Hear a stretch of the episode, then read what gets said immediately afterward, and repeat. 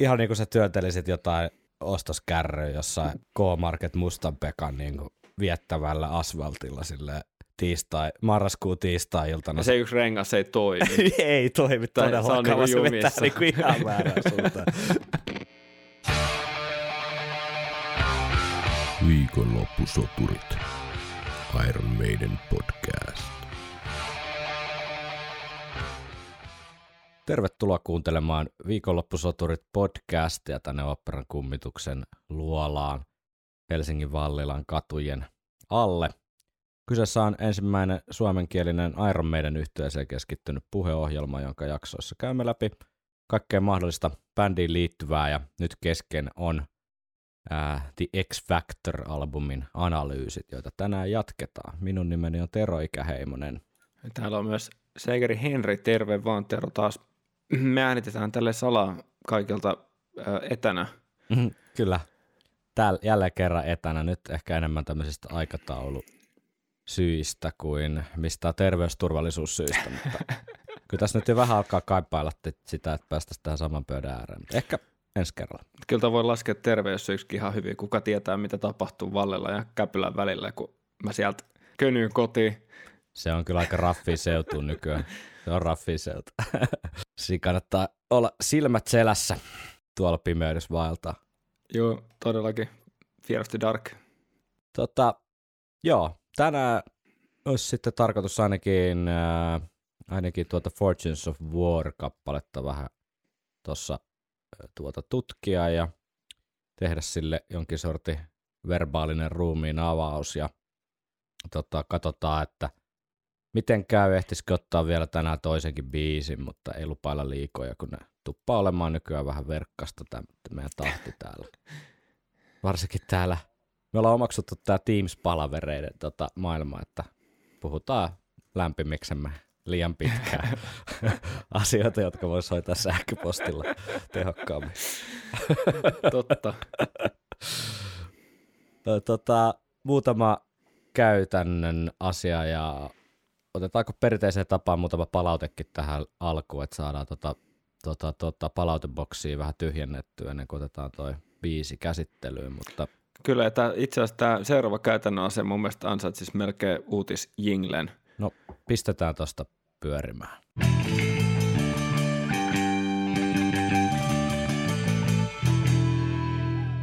Ei enempää eikä vähempää kuin tämmöinen tuotelanseeraus, eli, eli tota, perustimme tällaisen viikonloppupuodin, jolla, jonka tota, tuotoilla sitten pyritään kattamaan ää, näitä eri, erinäisiä juoksivia kuluja, joista yksi on muun muassa tämä puhtaasti tämä jaksojen julkaisun käytettävä alusta, sen, sen mm. käyttöön menevät ja tota, tota, muut tuotannolliset kulut. Ja sitä on itse asiassa meiltä kyseltykin aika paljon viime aikoina tai kiihtyvällä tahdilla, että miten, miten meitä voi tukea tässä tekemisessä, niin nyt on se spread shirttiin tehty kauppa sitten olemassa. Näin on. Sehän on ollut tämmöinen niin periaatetason päätöstä, ainakin niin kuin kaikki periaatteethan on myytävänä, ei siinä mitään. Mutta, tota, mutta tota, ei ole haluttu mitään tämmöisiä mak- maksullisia juttuja tai, tai mitään, tota, mitään patreon.com juttua, missä voisi halutessaan maksaa, että saisi jotain ekstra sisältöä, vaan kaikki, mm. kaikki mitä me tehdään, niin on tuolla sitten kaikkien saatavilla, plus mä en usko, että siellä Patreonin kautta nyt kovin montaa ekstra sisältöjä tilaaja edes tulisi, että sinänsä semmoinenkin tuntuu aika turhalta. OnlyFansissa saattaisi olla. Suomen kieli itsessään on jo niin kuin markkinana niin pieni, että kaikki, kaikki tämmöinen niin kuin monetisaatio, niin se on A haastavaa ja B sitten mun mielestä siinä vaan vähän niin kuin hävittäisi, että sitten oltaisiin niin kuin enemmän jotenkin velkaa ihmisille. Kun nyt mä tykkään tästä siitä, että me voidaan tehdä ihan just mitä huvittaa mm. minkälaisella tahdilla huvittaa, koska kukaan ei tästä niin kuin ole meille penni lattiin maksanut, mutta tämä, tämä tota, plus, että tässä on erittäin vahvasti mun mielestä tämmöinen niin faneilta faneille tyyppinen eetos tässä hommassa, että siihenkin sopii vähän huonosti tuommoinen tommonen niin kuin maksullisuus, mutta tota, tämä tota, vaatekauppahomma, niin tämä on itse asiassa hyvä tapa tavallaan siihen, että jos joku haluaa ja kokee, että, että tota, haluaa muutamalla eurolla supporttaa tätä podcastin tekoa, niin se onnistuu nyt sitä kautta ilman, että tavallaan on mitään muita, muuta painetta tai jotain muuta velvoitetta tehdä yhtään mitään. Eli semmoinen saitti kuin viikonloppusoturit.myspreadshop.fi, niin sieltä löytyy, tällä hetkellä on muutama kuosi, eli löytyy aivan upea synthwave-henkinen Adrian Smith T-paita, ja tota, tota, tota, joka aiheutti hämmennystä jo tuolla somessa ja on aiheuttanut myös Redditissä aikanaan hämmennystä, kun mä laitoin tuosta paidasta kuvan. Ja sitten on meidän logo, logokuosi muutama eri vaihtoehtoa. Sieltä pystyy sitten itse säätämään, että minkä väriseen paitaa tai pussukkaa tai muki haluaa sen, Kyllä. Haluaa sen tota printtauksen. Eli ja... tuotteita on tarjolla siis useampia erilaisia, että ei ole vaan teepaitaa, että mukia ja, Joo. Mukia ja kangaskassia on näiden paitojen lisäksi. Kyllä, ja hommahan menee siis niin, että tämä Spreadshop niin hoitaa kaiken printtauksen ja jakelun ja varastoinnin ja mehän niin kuin käytännössä vaan sitten uploadattu tuonne muutama eri printtivaihtoehtoja.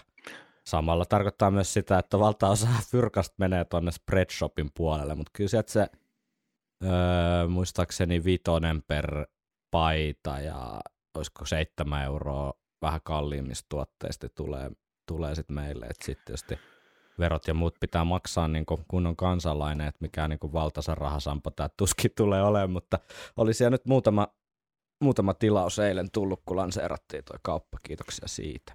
Joo, kiitoksia. Ja sitten tosiaan se haluan vielä sanoa, että kaikki reklamaatiot kannattaa, me ohjataan suoraan Spreadshirtille, että meillä on ihan turha tulla valittamaan mistään. Mitä? niin kuin muutenkin. Mitä, mitä, mitään vastuuta ja laatutaku ei ole voimassa, kun sieltä tilaa.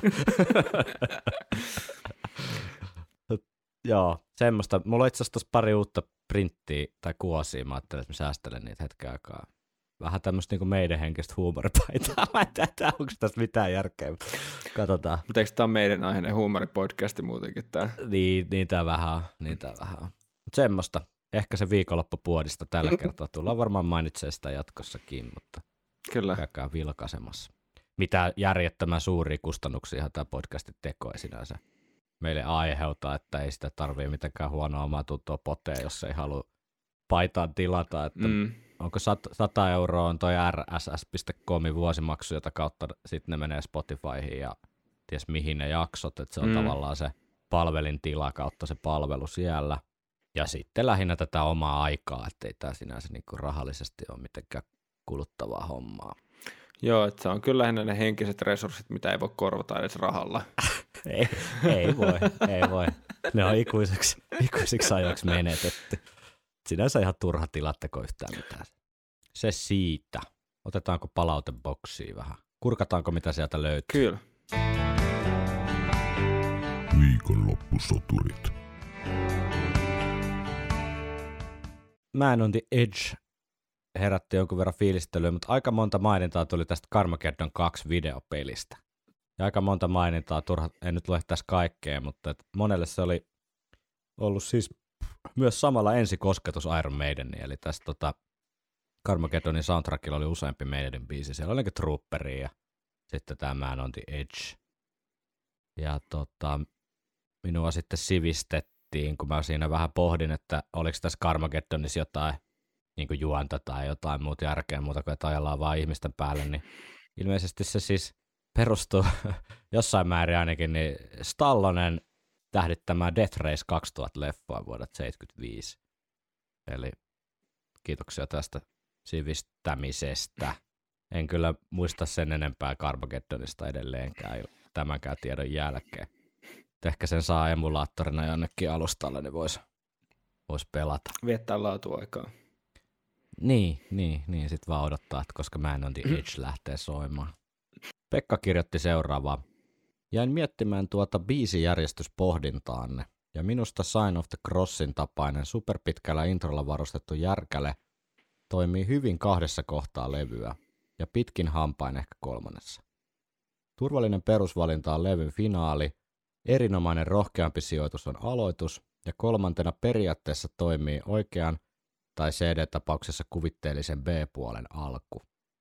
Jos Man on the Edge aloittaisi levyn ja heti rempsään kaahauksen jälkeen pistettäisiin käsijarru pohjaan ja kärrättäisiin munkkikuoro estraadille, niin kyllä siinä alkutykittelyn jälkeen teho hukattaisiin saman tien, sanoisin näin. Jos biisijärjestöstä tuosta jotenkin haluaisi viilata, niin ehkä nappaisin Lord of the Fliesin irti tuosta nykyiseltä paikaltaan ja iskisin sen jonnekin strategiseen kohtaan levy jälkipu- jälkipuoliskolle tuomaan vähän suoraviivaisuutta kaiken jähmeämmän hiihdon sekaan.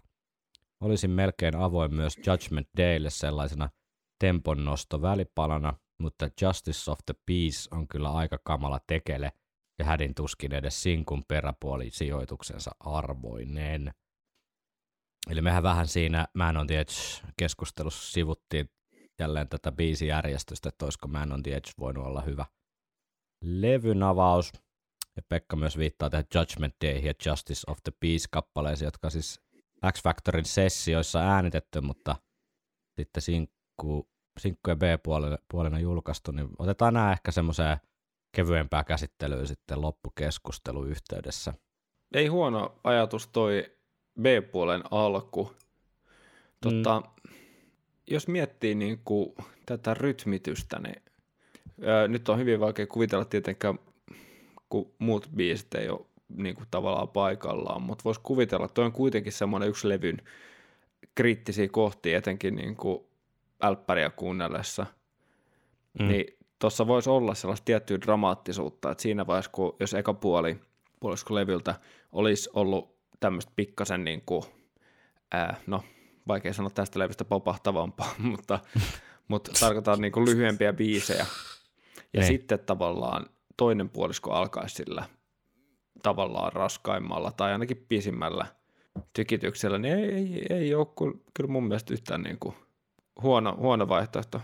Ei ollenkaan, mutta kyllä tämä aikamoinen tota palapeli on varmaan ollut tämä X-Factory biisijärjestys.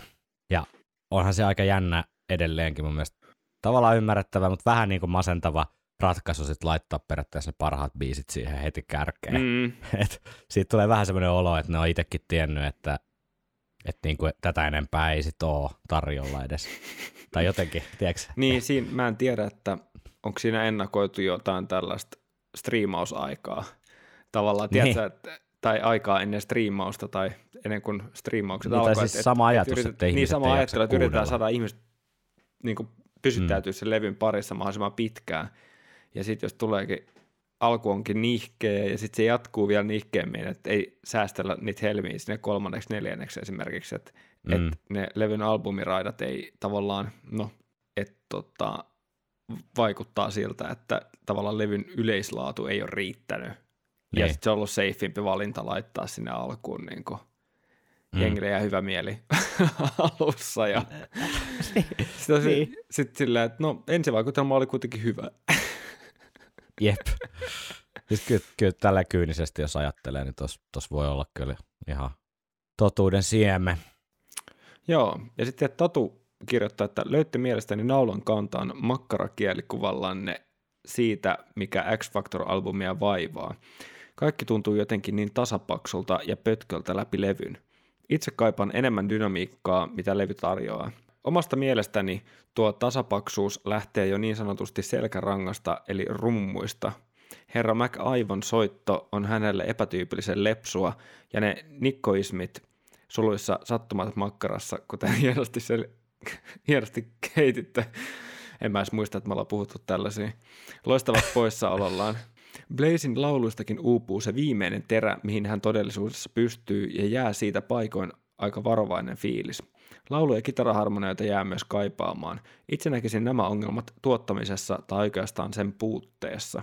Niin, siis tämä tasapaksuus ja pötköys, niin se on, se on kyllä varsinkin tästä eteenpäin, kun tuo viidakko tihenee tuolla jokilaiva ympärillä, niin se, että on niin kuin se on vaan semmoista loputonta viidakkoa sen jälkeen, että sieltä on niin kuin vaikea nähdä mitään enää läpi. Vaikka silloin tällöin niitä helmihetkiä täältä X-Factorit onneksi myöhemminkin löytyy. Se vaan pikkusen niin kuin jää sinne semmoisen yleisen jotenkin hyhmäsyyden niin kuin keskelle sitten ne hienot hetket. Mä mm. aikanaan silloin vertasin semmoiseen niin kuin mentospakettiin, missä joka kolmas tai joka neljäs mentos on vaihdettu semmoiseen astiapesuainekapseliin, että mm. tota, et just, kun, just kun on semmoinen olo, että rupeaa niin kuin, tiedätkö, kelaa, että ei vitsi, että ehkä mä oon ollut tälle albumille vähän niin kuin liian ankara. Mm. Että onhan tämä aika hyvää meininkiä, niin sit Steve Harris tai joku muu vetää semmoisen niin älyttömän sucker punchin jonnekin maksaa jostain sieltä niinku selän takaa silleen, että et vedetään taas matto alta ja ihan silleen, että mitä helvettiä tästä taas tapahtuu. Viittaat, et, viittaat et, meidän uutisingleen? No muun muassa ja on siellä muitakin siis sovitusratkaisuja. Jopa tänään niin kuin päästään nyt varmaan käsittelemään mm. silleen, että monet asiat voisi tehdä vaan niin paljon terävämmin. Jolloin se ehkä se niin kuin makkara, niin siellä olisi edes ne tiedätkö, solmut välissä. Tai ne. se on niin kuin loputon makkara. se on loputon. Sellainen harmaa, sellainen, sellainen niin kuin perunamakkara. Äh, niin, mielenkiintoista, mutta haastavaa tämä X-Factorin analysointi tulee kyllä tästä eteenpäin olemaan, mutta kyllä siellä onneksi on mielenkiintoisia juttuja luvassa. No sitten Taneli kirjoitti, nämä on jo vähän vanhempaa Lord of Fliesiin liittyen, mutta ei, ei ole puhuttu, tai siis on mainittu näistä rumpuhommista aikaisemmin, mutta otetaan, nostetaan ne vielä esiin tässä, niin Taneli laittoi seuraavasti Henkan äh, liittyen Lord of the Flies-analyysiin, niin kommentti siitä, että nyt noi rummut tekee jotain, niin siitä tuli mieleen X-Factorin osalta yleisesti mieleen, että rummut tuntuu olevan koko levyllä ehkä vähän ristiriitaisesti aika kovalla, mutta McBrain mittarilla vähän löysästi ja mielikuvituksettomasti soitettu. Sign of the Crossissa ja loppupään sekoilussakin tuntuu, että tahtilajat ja melodiat sanelee soittoa enemmän kuin varsinaisesti jokin ajatus tai biisin ja bändin vetäminen, joka on rumpalin perustyötä ja jota Niko muutoin kyllä tekee hienosti rummut tulee tavallaan mukana tai perässä enemmän tai vähemmän koko levyn. Death on the Road livellä ja Tel Aviv livellä eron kuulee studioon aika selkeästi, kuten pointtasitte. Se on yksi, se on yksi tämmöinen niin makkaran ainesosa kyllä toi rumputyöskentely, että Virtual Elevenillehän se vedetään vielä niin kuin synkempää suuntaan. Se koko levylle ei ole yli yhtään rumpufilliä. Niin kuin ihan oikeasti. Mm.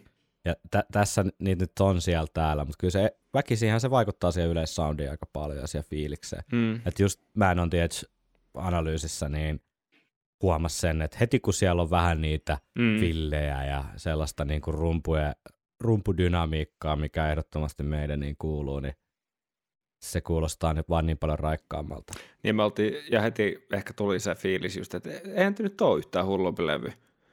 Että niin, ja siis... tuli semmoinen fiilis, että pojilla on, niin, että, että on niin kivaa soittaa niin. sitä ja, ja semmoinen niin kuin hyvä, hyvä fiilis tarttu sieltä. Kun sitten taas kun vedetään niin kuin pikkasen silleen keskitempoon matalammalta jotain härrikse synkistelybiisejä, niin kyllä niissä ne niin kuin ilohetket on sitten aika tiukas. Ja sitten täällä on vielä Lauri kirjoittanut seuraava, että jaksossa 76. Ollaanko me tehty mukaan niin paljon jaksoja? Kai me ollaan. Tämä on 78. No niin. Jaksossa 76 oli muutama hyvä palaute X-Factorin iskemisestä, ja itsekin huomasitte, että siinä on ehkä jonkunlaista ikäpolvikokemusta. Olin itse X-Factorin ilmestyessä noin 10-vuotias, täysin tietämätön oikeasta musiikista. Olin kuitenkin kuullut meidänistä, ja Fajalla oli kotonaan vinyylit hyllyssä. Kun sitten bongasin ehkä ilta, iltapäivälehden viihdesivujen pienestä artikkelista, että Iron Maidenilta on tullut uusi levy, piti tästä isäukolle kertoa. Hän kävi levyn saman tien hakemassa ja pääsi hypistelemään historiaa eli uutta Maidenin albumia tuoreeltaan. Tästä alkoi tutustuminen Maideniin, ja jossain kohtaa jäin esimerkiksi Number the Beastin takia lopullisesti koukkuun. Anyways, ikäkausikokemuksesta vielä konkreettinen esimerkki. Mulla on pikkuveli, joka oli 12 vuoden kypsässä iässä, kun mestariteos nimeltä Final Frontier ilmestyi. Itse on mm. pitänyt Leviä Meidinin uran huonoimpana ja epätasaisimpana, mutta veli on aina tässä asiassa minua vastaan. Nyt ehkä ymmärrän miksi. Samalla tavalla kuin The X Factor oli ikäkausikokemus minulle, Final Frontier oli sitä veljelleni. Ja samalla tavalla kuin minä en hirveästi Final Frontieria arvosta, joku, joka kasvoi 10-12 vuotta aiemmin esimerkiksi Levin parissa, ei välttämättä ajattele yhtä kauniita asioita The X-Factorista. No tässä ollaan kyllä erittäin, erittäinkin asia ytimessä. Niin kuin, mullakin on kavereita, jotka ei oikeastaan kuuntele mitään muuta meidän niin kuin Blaze Bailey aikaisia levyjä, Ja sitten toki niin kuin tietää hitit ja näin, mutta et, Mm. et se meidän dikkailu on jäänyt siihen X Factoriin ja Virtual Eleveniin. Ja aina jos ollaan jossain, että se ottaa jotain keittoa ja joku alkaa sille ujosti ujuttaa sitä meidän niin sinne soittolistalle, niin yksi frendi aina silleen, että voidaanko kuunnella jotain Blaze Bailey aikaista levyä, kun se on ollut vaan semmo- siihen niinku kriittiseen hetkeen. Mm. Ja ne muistot on sen takia tosi lämpimät. Ja silloin mieli on ollut tosi avoin, Joo, koska sä et ole, sä et ole sit välttämättä verrannut sitä mihinkään aikaisempaa. Mm. Plus, että sit voi olla joku mikä tahansa, tiedät sä, elämän vaihe tai joku tapahtuma sun henkilökohtaisessa elämässä, mikä sitten aina yhdistyy siihen levyyn mielessä. Ja ne on tosi henkilökohtaisia juttuja. joo, Ja tästä on puhuttu tästä ikäpolvikokemuksesta paljon paljon, tai siis monta kertaa aikaisemminkin, ja mä luulen, että X-Factorin kohdalla se vielä jotenkin korostuu, koska vaikea nähdä, että se on hirveän rakas levy joillekin ihmisille, jotka on ollut vaikka 30-vuotiaita, kun se on ilmestynyt. mm. Mutta jos sä oot ollut 12-15 tai sanotaan 10-15, niin tilanne on ihan eri.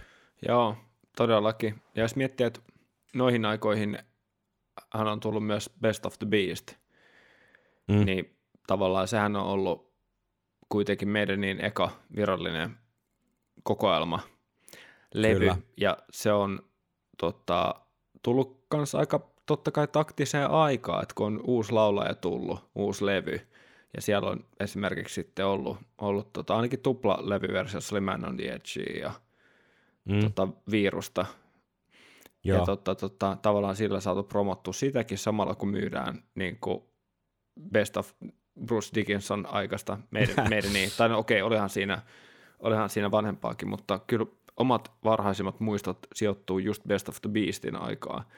Et, kun Joo, oli, kyllä se oli kovassa kuuntelussa aikanaan. Joo. joo, ja kyllä mä muistelisin, että ei silloin ajatellut sitä, että kuka tässä laulaa. Niin Mm. kuin, että ne biisit vaan oli siellä, ja biisit määritteli sen, että dikkasit sä vai et, vaan Mm. että niihin ei liittynyt minkäänlaista sellaista, kun eihän tiedä, tiennyt, että kuka soittaa bassoakaan, kun ei sillä ollut mitään väliä, kun siinä kannessa oli vaan siistejä mörköjä. Niin, Kyllä. niin, niin tota, mutta kuvastaan just tätä ehkä nuoren tai muksun, niin kuin muksuna, kun oli avarakatseisempi ja Mm. korvaisempi. Kyllä. Kiitoksia tästä muistelosta. Vastaavaa tota pohdintaa saa aina laittaa tulemaan. Kyllä, Somekanavia pitkin tai viikonloppusoturit.gmail.comiin. Säästellään vielä. Meillä on täällä vielä sähkö, tota, palauteboksissa niin muutama helmi odottamassa sitten tulevia aikoja, mutta päästään nyt sitten biisianalyysiin tänäänkin. kyllä. Niin pistetään tuosta jingle soimaan. Ah, you can't play heavy metal with synthesizers. Fortunes of War. Steve Harriksen 7 minuuttinen ja 25 sekuntinen. Ei nyt voi ehkä epokseksi kuvata, eikä oikein tiedä miksi tätä nyt voisi kuvata, mutta äärimmäisen synkkä. Ehkä vähän tämmönen X-Factor, niin kuin, tosi X-Factor-biisi. Siis se oli synkkä ja haastava, vähän niin kuin runttaava kappale, jossa Tarkoitatko, että tässä on sitä jotain? tässä on sitä jotain. X-Factoria. No, tässä on sitä X-Factoria monellakin tapaa, koska sitten tässä kuitenkin on ihan, ihan niinku yllättävänkin iskevä Harris-melodia ja ihan hyvä instrumentaaliosa ja ihan mukavat soolot, mutta sitten sen niinku vaakakupissa toisella puolella on semmoinen tietynlainen niinku semi, sanoisiko haast- haastava niinku sovitustyyli Joo, ja, ja, ja ylipäätään semmoinen tunnelma on aika niinku synkkä. mä en pääse yli tästä, että sä oot, sä oot kirjoittanut tänne muistinpanoihin, että synkkä ja haastava runttaus, koska tähän muistuttaa pahimmillaan sitä, mitä joskus, joskus pahimmillaan tota voi podcast-jakson äänitys myös olla. Ei tänään. Ei tänään. Tänään, koska, tänään koska on mä tota hauskaa. pistin heti meidän, mä pistin heti meidän viikonloppupuodin tuotot haisemaan ja ostin oikein kuule tuolta ää, Triplan K-Marketista niin pari Trooper-olutta itselleni, koska ne rahathan menee mun firman kautta, niin sä et edes koskaan, Mä edes näen niitä. sä, oot- se, sä, sä, saat sen tiedon varas, mitä mä sulle kerron, että myynnit on ollut. Niin. Miettikää nyt, mihin rahanne laitatte.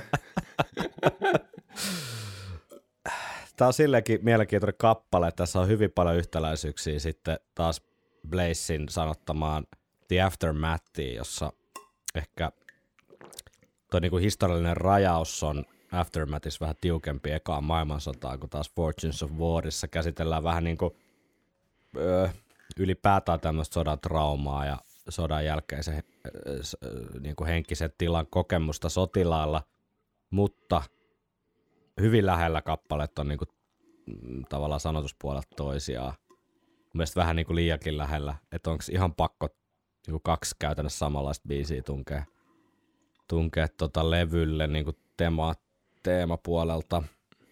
Mitä Henkka, sano säkin jotain, mitä tota, on, on ajatuksia Fortunes of Warista? No, jos mä oon ihan rehellinen, niin kappale ei ole jättänyt kestävää jälkeä omaan tonne korvakäyttävään. Mm. Että tiedossa on kuitenkin esimerkiksi tämmöistä niin kuin ää, hokemakertsiä ja, mm. ja tota, sotateemaa, joten tattua Iron Maidenia luvassa. Joo, sekä Aftermathissa että Fortunes of Warissa, niin tavallaan se pohjimmainen kysymys on se, että mitä tapahtuu sotilaalle, kun se lakkaa olemasta sotilas. Ei siis kuoleman kautta, vaan sitä kautta, että sota loppuu tai muuten vaan hänet rintamalta otetaan pois. Fortunes of War niin kuin sanontana niin, ää, viittaa siis vain niin kuin käsitteenä sodan lopputulema, oli se sitten hyvä tai huono.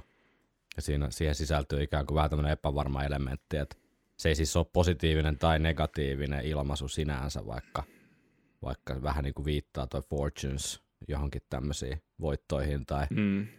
tai niin kuin rikkauksiin. Rikkauksiin, niin, niin siinä on semmoinen ironinen elementti, että se varsinkin tässä kontekstissa se erittäin mm. ironinen elementti, että, että se lopputulema useimmille kuitenkin on sitten aika huono. Mm kävi sitten taistelus miten tahansa, niin sekä tässä että sitten Aftermathissa, niin tavallaan se kappaleen kertoja on jo hävinnyt. Afraid to Shoot Strangers aika usein nousee esiin tämän kappaleen yhteydessä sen takia, että niissä on ehkä jotain rakenteellista samaa, mutta sitten tässä on myös tämä näkökulma juttu vähän niin kuin, että Afraid to Shoot Strangers voisi hyvin olla tavallaan esiosa tälle, että se kertoo siitä – niin kuin pohdinnasta ja tuskasta ennen sitä taistelua ja sitten tämä sitten siitä jälkiseurauksesta. Tämä koko sota ja sodan jäljet sekä siviileihin että sitten sodassa taisteleviin sotilaisiin, niin on tietenkin nyt ollut tänä vuonna taas ton Venäjän ö, hyökkäyksen Ukrainaan myötä niin kuin ajankohtainen aihe. Sielläkin kymmenet tai sadat tuhannet ukrainalaiset ovat tänä vuonna kokeneet se taistelun ja mitä sitten heille sen jälkeen tapahtuu, niin on toivottavasti joku miettinyt. Mutta tota, mä löysin itse asiassa netistä tämmöisen amerikkalaisen Afganistanissa ja Irakissa palvelleen Vincent Rokko Vargasin tota, portaikon siitä, että minkälaista on palata sodasta, niin kuin veteraani viisi vaihetta. Mm-hmm. Hän on kehittänyt tämmöisen tämä kuulosti aika niin kuin järkevältä, vaikka itsellä ei onneksi ole tämmöistä kokemusta, niin, niin, niin tämä silti kävi järkeä. Vincent Vargasin mukaan, niin ensimmäinen vaihe siitä, kun mies palaa tai nainen palaa sodasta, niin on semmoinen niin kuin oikeuden tai oikeutuksen tunne siitä, että usein niin kuin sotilas kokee, että muu yhteiskunta on ikään kuin hänelle velkaa. Esimerkiksi työpaikkojen suhteen. Siis mm. silleen, että jos hän hakee jotain duuneja, niin voi, voi tuntua tosi väärältä, että jos joku muu saa vaikka jonkun duunin ja hän mm. ei. Ja tota, seuraava askel on sitten tämmöinen niin itsesääli. Eli tota, sotilaalle saattaa iskeä huono omatunto siitä, että hän on itse asiassa elossa, ja sitten jotkut ehkä taistelutoverit niin välttämättä ei ole elossa, tai tosi monet ympärillä niin ei koskaan pa- päässyt palaamaan sinne yhteiskuntaan. No sitten kolmas askel on semmoinen identiteettiongelma, eli, eli sotilas ei pysty ikään kuin päästä irti siitä sotilaan identiteetistä ja kehittämään jotain uutta identiteettiä sinne arkielämään, siviilielämään, mistä olisi sitten taas hyötyä siellä, koska, koska hyvin harvassa tavalla ammatissa tai ylipäätään siviilielämän niin kuin tehtävässä, niin se ensisijainen identiteetti niin on tämmöinen militantti vai vähän erilaisia, mm. Erilaisia niin kuin taitoja ja ikään kuin asenteita, niin ehkä arvostetaan sitten tuolla siviilin puolella. Mm. Neljä, neljäs askel sitten Vincent Vargasin mukaan on tämmöinen niin kuin kokemus siitä, että tämä veteraani pitää itseään parempana kuin muita ihmisiä. Eli ainoastaan niin kuin muut veteraanit tai sotilainen palvelleet, niin voi olla niin kuin hänen kanssa yhtä, yhtä verta, tai niin kuin siis samanarvoisia, ja kaikki muut yhteiskunnassa on itse asiassa alempana kuin hän. Mm. Ja hän ei pysty tässä tilassa niin kuin, äh, ymmärtää sitä, että myös siviilielämässä ihmiset, jotka ei ole koskaan ollut taisteluissa, niin kärsii ihan samoista asioista kuin hän itse, mm. eli traumoista tai mielenterveysongelmista, joita voi aiheuttaa niin kuin tosi moni muukin asia kuin se äärimmäinen tavallaan vaikka kuolemanvaara. Jep. Mutta sitten Vin- Vincent Vargasin mukaan niin se viides askel sitten niin on, on sitten veteraani, joka ymmärtää, että armeijassa opittuja taitoja voi hyödyntää myös siviilielämässä. Ja tässä on ehkä tämmöinen vähän amerikkalainen näkökulma siihen, että käännetään tavallaan ne, ne vastoinkäymiset voitoiksi ja sitten jotain, jotain niin kuin äärimmäistä paineensietokykyä tai tämmöistä voisi niin kuin sitten kääntää tavallaan voitoksi tässä siviilielämässä. Mm. Mut, voi perustaa startupin siitä. Kyllä, voi, niin kuin Vincent Vargas on tehnyt. Niin, tota, muutama TED, TED Talkia. kyllä, kyllä, mutta siis juuri näin. Et, et sehän on vain järkevää kääntää sitten tavallaan monetisoida se oma trauma. Se on myös aika amerikkalaista. Suomessakin on toki niin kuin viime aikoina herätty tähän taistelutraumaan ja siihen, siihen niin kuin henkiseen puoleen, mitä sodankäyntiin liittyy. Et 2013 aikamoisen kohun aiheutti tämä murtuneet mielet taistelu suomalaissotilaiden hermoista 1939-45, eli Ville Kivimäen historiatutkijan kirjoittama tietokirja, joka käsitteli toisen maailmansodan aikaista sotilaspsykiatriaa ja erityisesti nosti sitten esiin tämän ristiriidan siitä, että jokaista Mannerheim-ristin ritaria, joita on 191, niin kohden lähes sata sotilasta päätyi sot, sotapsykiatriseen hoitoon. Eli tykistä tulee ja muuten vaan niin kuin taisteluiden uuputtamana, niin heidän mielet, mielet järkky tai jopa murtu ja, joutuvat hakemaan sit sodan jälkeen psykiatrista apua.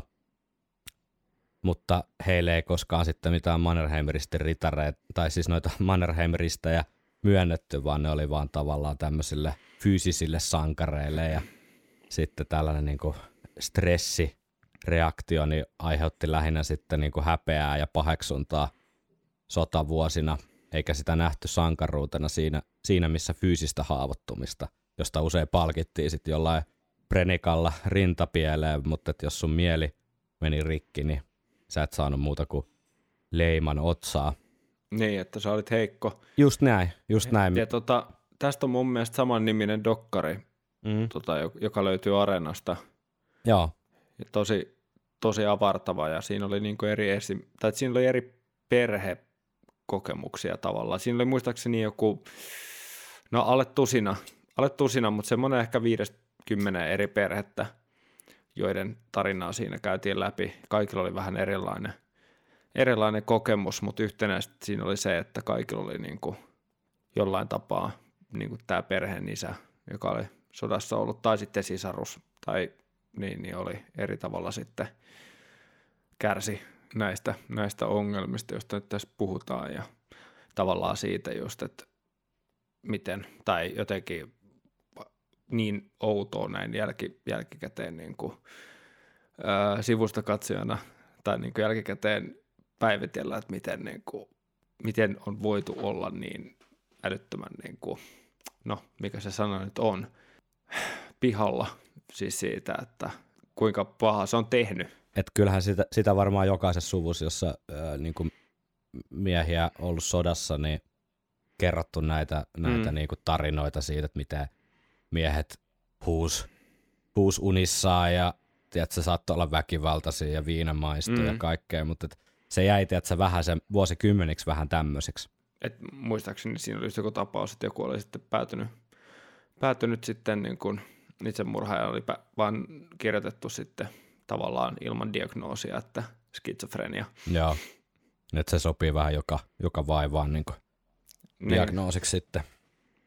Vaikka ilmiselvästi niin kuin nyky, nykytulkinnan mukaan niin monet, mon, monien oireet oli nimenomaan liitty tähän posttraumaattiseen stressihäiriöön, jota ei siihen aikaan osattu vielä diagnosoida ja Mm. ilmeisesti siis ihmisiä hoidettiin, veteraaneja hoidettiin jopa shokkihoidoilla, eli, eli, eli sähkö- tai insuliinishokeilla, mutta voi sitten jokainen miettiä, että mikä tämmöisen hoidon niin kuin, vaikutus on. Ville Kivimäki kirjoittaa tässä kirjassa, että jos kokemus väkivallasta oli lyhytaikainen, siitä saattoi selvitä. Jatkuessaan ja kertautuessaan se muuttui jäytäväksi, hitaaksi, tylsistyttäväksi, masentavaksi, ihmistä kuluttavaksi. Toi on niin kuin aika mielestäni väkevää, väkevää tekstiä.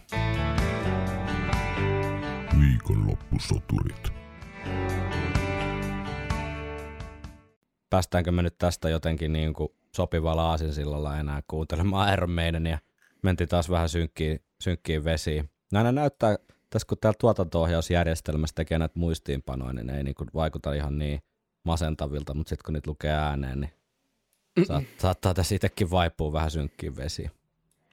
Niin ja kai se on toi aiheen ajankohtaisuus, joka niin tässä varmaan vaikuttaa kaikista eniten. Mä luulen, että Kyllä se on. No niin, lähdetään kuuntelemaan. Kappaleen Fortunes of Warin intro. Steve Harrismäistä basson nypläilyä päästään taas kuuntelemaan.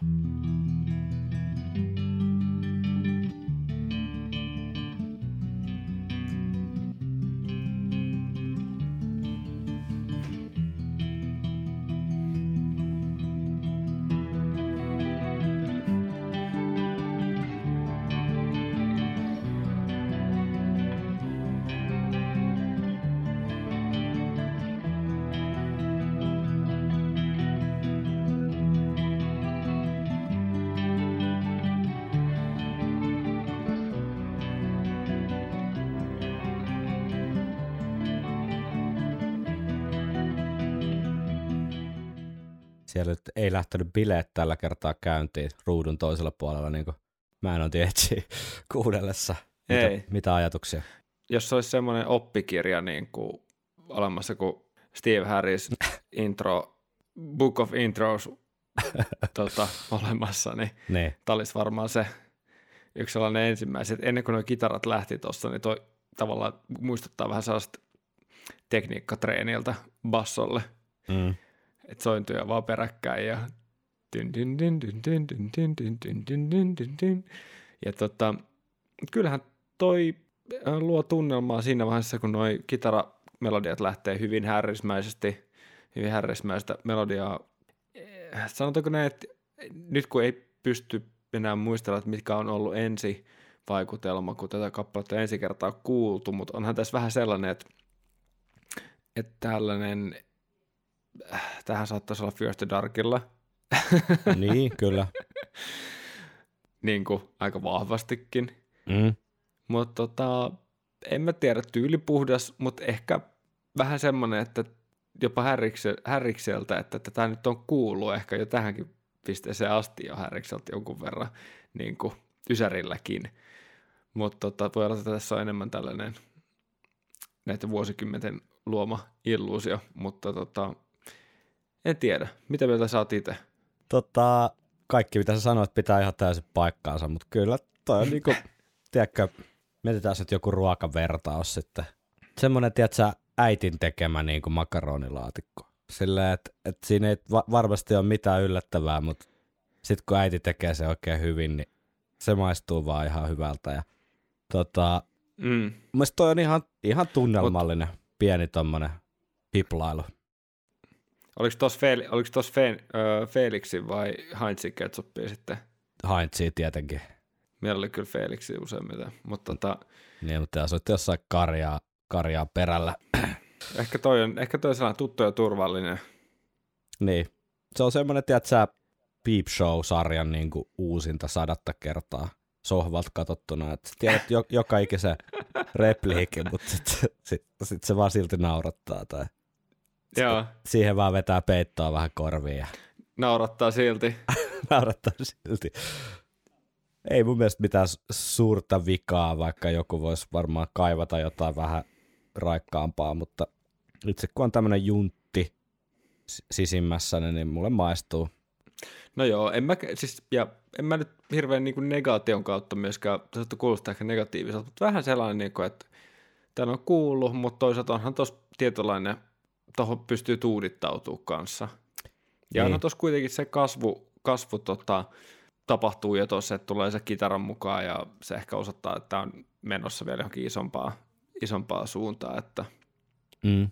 ei voi, no okei, ei, ei, ei juurikaan moitittavaa. Et ehkä toi ihan intron sellainen tosi, tiedätkö, että se voisi lähteä ehkä suoraan niillä kitaroiden kanssa tai jotain. Niin vois, mutta se on, se, se kuulet vaivaa tätä levyä aika mon, monta kertaa myöhemmin, että voisi lähteä vaan suoraan.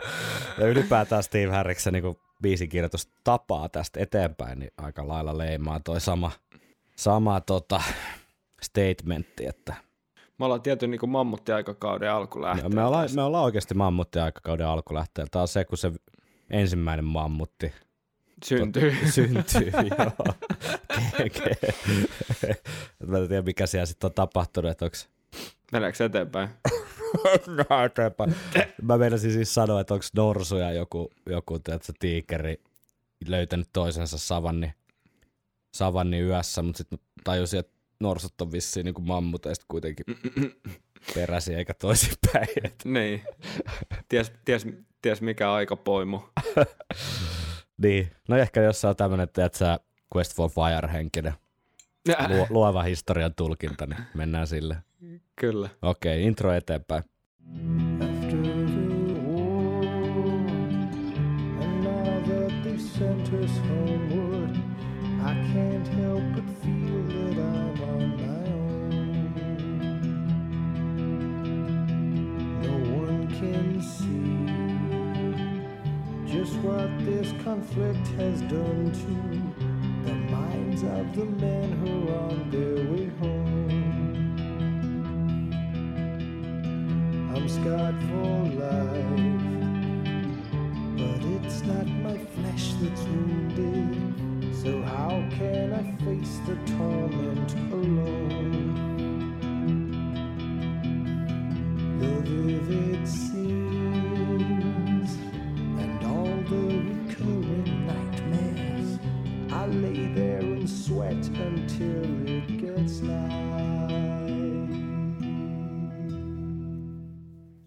tämä on musta tunnelmallista ja tota, hyvää tulkintaa Blazeilta. Ja kyllähän tässä sanotuksissa mm. niin kuin liikutaan jossain koskettavissakin vesissä siis. Mm. Että tämä päähenkilö niin kertoo, että miten hän on tota, haavoittunut tai arpeutunut, mutta se ei ole se liha, joka on ottanut osumaa, vaan nimenomaan se sisin. Scarred for life. Joo, ja sitten toi laini tosta, että how can I face the torment alone, niin siihenkin sisältyy jotain semmoista vähän niin kuin, vähän niin kuin ikävää siis siinä, että miten varmasti historian saatossa, ihan tässä modernissa ajassa myös, niin, mm. Niin tota, miehet ja naiset, jotka on sotaa tai muuta väkivaltaa kokenut, niin joutunut sit yksin käsittelemään sitä, että siihen on ehkä Mm. kuitenkin herätty tästä vasta tässä lähivuosikymmeninä, että, että ihminen ei välttämättä ihan hirveän pitkälle pötki tavallaan Mm. yksinään niiden ajatusten ja tunteiden kanssa. Jep. Ja mun mielestä Blaze tulkitsee hienosti. Varsinkin kun päästään loppujaksosta kuuntelemaan live-versioa tästä, niin Blazehan on oikein elementissä. Mennäänkö rihviin? Kyllä.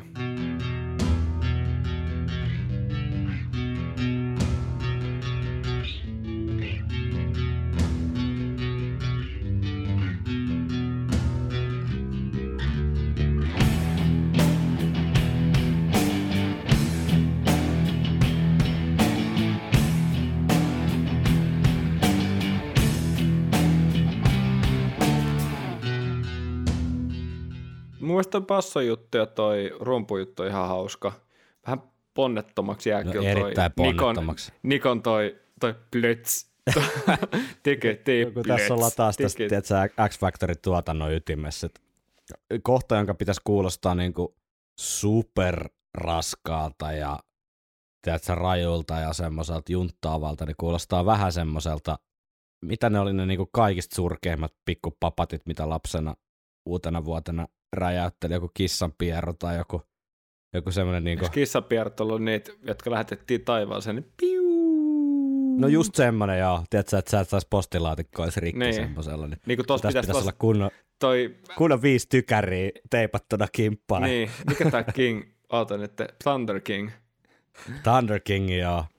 Tuossa pitäisi tulla sellainen niinku ta- sarja Thunder King, mutta tuosta tulee niinku Mm. mm. pari surkeat kissanpierroa. Niin, tuossa on ehkä pieni, ehkä pieni sellainen demo-efekti.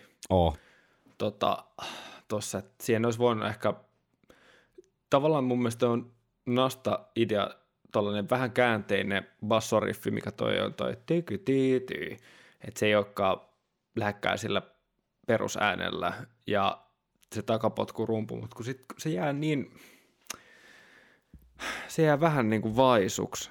Ja, ja tota, mun mielestä toi osa itsessään on ihan jees toi kokonaisuus, mutta kyllä se riffikin on vähän semmoinen niin kuin, ei välttämättä, en mä, tar- mä en tarkoita, että itse tarkoituksellisesti pitäisi olla aina ihan helvetin mielikuvituksellinen, Mm.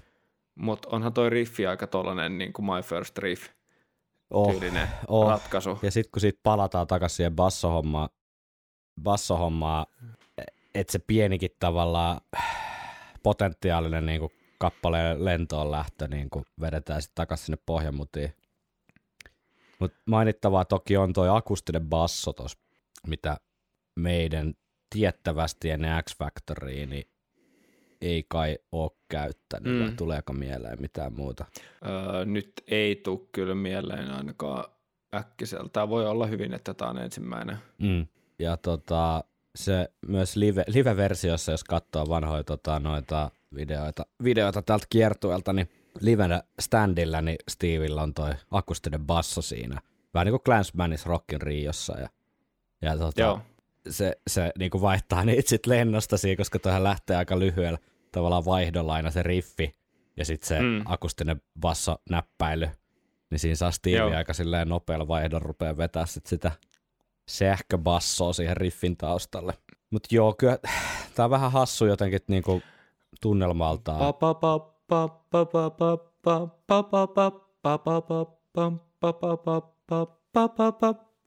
Jep. On niin kuin, oh. On se vähän, on se vähän vaikea. On vähän silleen, että, että tiedätkö, kun tostakin levystä kun maksaa se siitä vaikka sit niinku parisataa grammaisesta versiosta niinku hyvä hinna ja mm. sitten sä laitat soittimeen ja sitten lähtee plöts. Joo. Siinä En tosiaan tuosta palataan siihen bassohommaan ja sitten tokalla kierrolla siihen riffin päälle tulee sentään niin kuin pieni liidimelodia Dave Murreelta. Kuunnellaanko se? Yes. Ja nyt, ja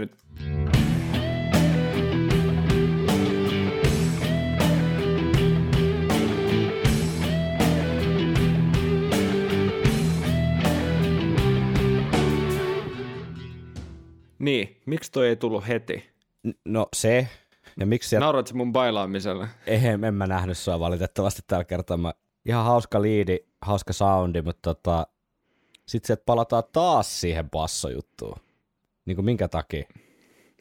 Kerro Heikka biisin, biisin tekijänä. kun- Miksi, miksi tota, mi- mikä, mikä, mikä tässä on ollut idea? Siis koita päästä sinne Steven pään sisään ja kerro mulle, että mitä sillä on niin kuin haettu. No, jos mä mietin biisin tekijänä tai ehkä soittajana tässä vähän enemmän, niin ehkä, ehkä Steve on ollut niin ihastunut siihen akustiseen bassoon, että se on halunnut, sitä levylle. Ei, kun tää on ihan oikeasti, tää on, se on just hommannut se, että, nyt, nyt lähtee. Ja... Mutta eikö siinä olisi voinut edes kehittää jonkun tiedätkö, toisen riffin tai jonkun toisen osan, mi- missä sitä olisi päässyt hyödyntämään? No, totta kai olisi voinut. Niin, niin. Mutta ei, ei tällä kertaa. Niin, ei tähän X-Factor-makkaraan. Ei mahtunut. Ei mahtunut enää enempää noita. Suoli oli sen verran piukeena, että, että tota, se riitti. Joo, sattumat oli nyt aika, aika vähissä. Mä en ymmärrä oikeasti mut- tätä. Et kun se mut tappaa, se, se tappaa toimii. jotenkin sen intensiteetin niin kuin joka kerta, kun siis se olisi kerran mennyt se akkari basso-osa. Mutta kun sitten niin. siihen palataan niin kuin, tiedätkö, kolmannen kerran, niin mitä se tavallaan tuo siihen biisin dynamiikkaa enää? Joo, ja sitten toikin, niin kuin, toikin tota, olisi voinut periaatteessa jatkuu. Mm. Että toikin osa vaikutti tosi lyhyeltä tuossa ja tavallaan tekee sit tosi irtonaisen, vaikka meidän nyt on tunnettukin siitä, että pidämme, on pitkiä biisejä, jossa on paljon vaihteluita, mutta noin lyhyenä, noin toimiva osa verrattuna edelliseen, kun se, siinä ei ollut sitä. Se olisi voinut tulla ehkä jo silloinkin se kitaramelodia siihen, koska tuo on kuitenkin niin nautittava Mm. melodia, tosi toimiva, ja se nostaa ton ilmaan, että se ei kuulosta siltä, että tästä puuttuu jotain. Ja nyt toikin jää tosi lyhyeksi. Joo, ja sitten itse asiassa live-versiossa, mitä myöhemmin kuunnellaan, niin siinä ne, ne menee niinku ihan hitusen, siis semmoisen niinku kissankarvan verran niinku pidemmälle ne Davin bendit, niin se jotenkin vielä jotenkin terävöittää sitä, Mm. sitä melodiaa. Mut se on ihan, se on ihan hyvä ja niinku tunnelmallinen. Joo, Tuossa tulee lähinnä se olo, että jos ton saman niinku melodia olisi hyödyntänyt vaikka vähän rivakammalla tempolla ja ehkä pienellä jollain harmonia hommalla, niin olisiko siitä yhtäkkiä syntynytkin aika hyvä, hyvä juttu. niin, kyllä, tuossa olisi ollut ainekset, no mihin tahansa, että periaatteessa tuossa ei ollut tempoa kuitenkaan niin hirveästi, että olisi se voinut lähteä toiseenkin suuntaan kuin, niin kuin vetää uudestaan matoalta, että se olisi voinut lähteä tuossa kohtaa jo ää, etenemään. Kyllä. No, sitä liidimelodiaa sitten kuullaan Fortunes of Warissa muutaman kerran ennen kuin päästään sitten säkeistöön. Kuunnellaanko? Yes. People say don't worry.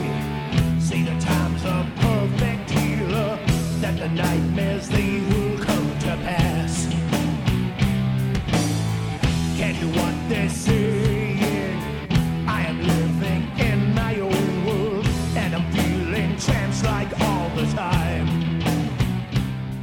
Siis kun mä kuuntelen noita rumpuja, niin mä näen, kuinka lysähtäneenä Niko on siellä Siis se, se, takana silleen. se on niinku niin tonnin seteli ilmeellä soittaa siellä silleen, että Joo, kaikki tulee niinku niin viime tinkaan, kun voi tulla kaikki niinku lautasen iskut sun muuta. No siinähän, sitähän tuossa alkupalautteessa just sanottiin, että tuntuu, että, ne, että, että Niko niinku lähinnä seuraa eikä vedä sitä hommaa. Joo, joo, tossa se kuulee. Eikä ole mitään oikein intensiteettiä. Et, okei, no ehkä tuohon pohdiskelevaan osaan se jollain tapaa myös sopii. Mm, Että et tässä kohtaa ollaan vielä tavallaan siellä mielten syvyyksissä, mm. ennen kuin aletaan tavallaan vähän niin kuin huutaa Ei oikein, sitä mitään, pahaa oloa. ei oikein mitään laulumelodiaa. No ei ole kyllä ihan niin kuin muistettavin, että vähän tuollainen, tiedätkö, kun tehdään demobiisistä, niin sille, että tehdään nyt joku laulu tähän. Mm. Et Että Vähän niin kuin tiki-ti-ti-ti-ti. tarinan mukaan niin kuin ABC-huoltamoketju, niin mainostoimisto teki se graafisen ilmeen ja laittoi siihen vaan tota, kirjaimet ABC siihen kohtaan, mihin olisi tarkoitus tulla sitten ketjun nimi, niin siellä sitten innostuttiin sen verran asiakkaan päässä, että se jäi sitten ketjun nimeksi. En tiedä pitääkö paikkaansa, mutta ehkä tässä on vähän semmoista ABC-fiilistä. Eli Dance of Death-syndrooma. Sä joo, kyllä. Se About. hyvä näinkin.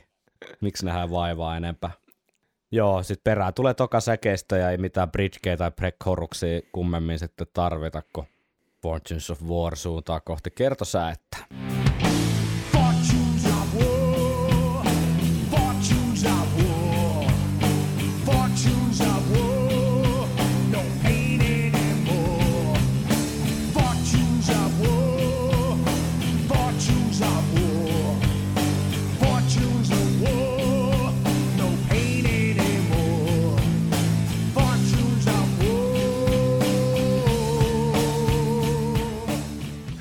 Just kun asiat muuttu mielenkiintoiseksi. Jos jotain positiivista haluaa sanoa, niin mun mielestä vaatii niin kuin pokkaa tehdä tuommoinen kertosää, levyttää se ja laittaa sen vielä levylle. Mm. Niin kuin toi, jos, joku, jos joku kommentoi viime jaksossa, että tota, Man on the Edge, että huonoimpia kertosäkeitä, niin, niin kyllä mä sanon, että kyllä tässä on ehkä pikkasen huonompi. tässä on tässä aika vähän välttämättä- niitä tavallaan elementtejä, mitkä tekee hyvästä kertosäkeestä hyvä. No, tässä on ehkä vähän se, että ei mun oikein tee mielellä olla mukaan tätä sille vähän, vähän vaivaannuttavaa. Ja mä en, mä en nyt mä en nyt viittaa niinkään laulusuoritukseen, vaan ylipäätään, että onhan vähän niin kuin eka demo, että tavallaan tostakin olisi voinut takoa ehkä just niillä stemmoilla jotain. Tiedätkö? Niin ja sitten tuo taustariffi. Että et, te, tempo on niinku, tai siis tunnelma on ihan superlöysä, jos kertosäkeessä pitäisi jotenkin pikkasen terävöittää niitä korvakäytävän ja, karvoja sieltä, että mitä sieltä oikein tapahtuu, niin tuossa niinku, tiedätkö, ihan niin kuin sä työntelisit jotain, tiedät sä, ostoskärryä jossain K-Market Mustan Pekan niin kuin viettävällä asfaltilla sille tiistai, niin, marraskuun tiistai-iltana. Se yksi rengas ei toimi. ei toimi todellakaan, se, on niinku se vetää niin kuin ihan väärään suuntaan. Sä työnnät sitä vaan siihen, kun se ei mene sinne ylämäkeen millään. Kun se... niin. Et ja, jos sitä on haettu, niin sitten on onnistuttu kyllä tosi hyvin. Mutta siis, niin kyllähän se kuvastaa varmaan sitä mielen niin kuin pirstoutunutta mieltä. Niin. Mut, mut tota, Onko se hyvä jos, musiikki jos, sitten, se on toinen asia. Niin, ja jos miettii, että oikeasti, mä en tiedä, onko moni eri, eri mieltä mun kanssa siitä, että Kertsin pitäisi lähtökohtaisesti olla se osa, mitä ehkä odottaa eniten siihen kappaleeseen, mm. eikä sitä, että loppuispa tämä kohta. Niin, ja päästä, päästä siihen hyvään instrumentaaliin, mikä on ihan hyvä. niin, niin, se 14 sekunnin mittainen instrumentaali osa, mikä niinku niin.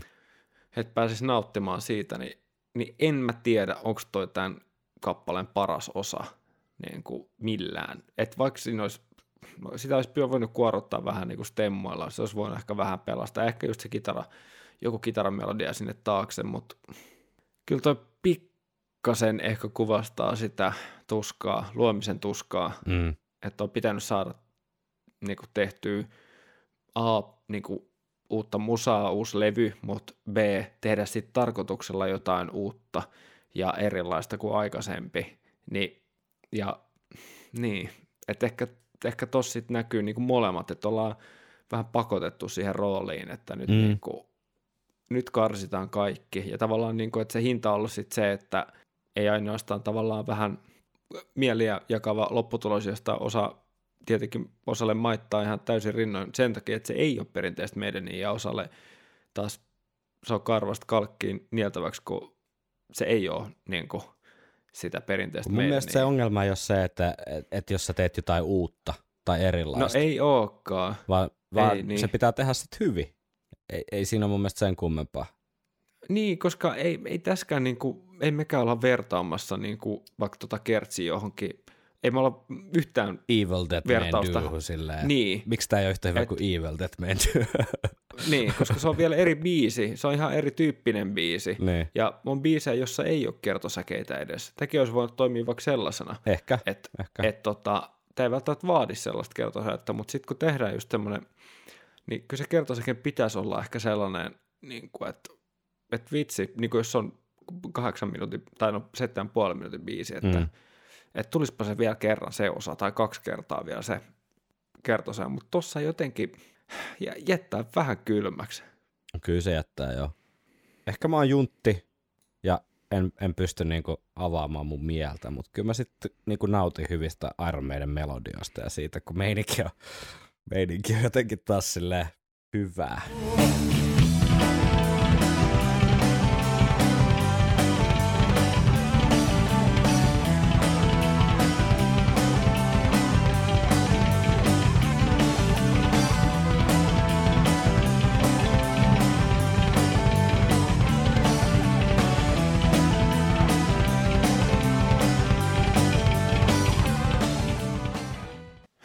Niin, toihan siis tosi hyvä perus mm. meidän laukka melodia systeemit tuommoisella oktavistemmalla ja hemmetin, hemmetin hyvä tota, niin kuin keyboard-työskentelyä kanssa siellä.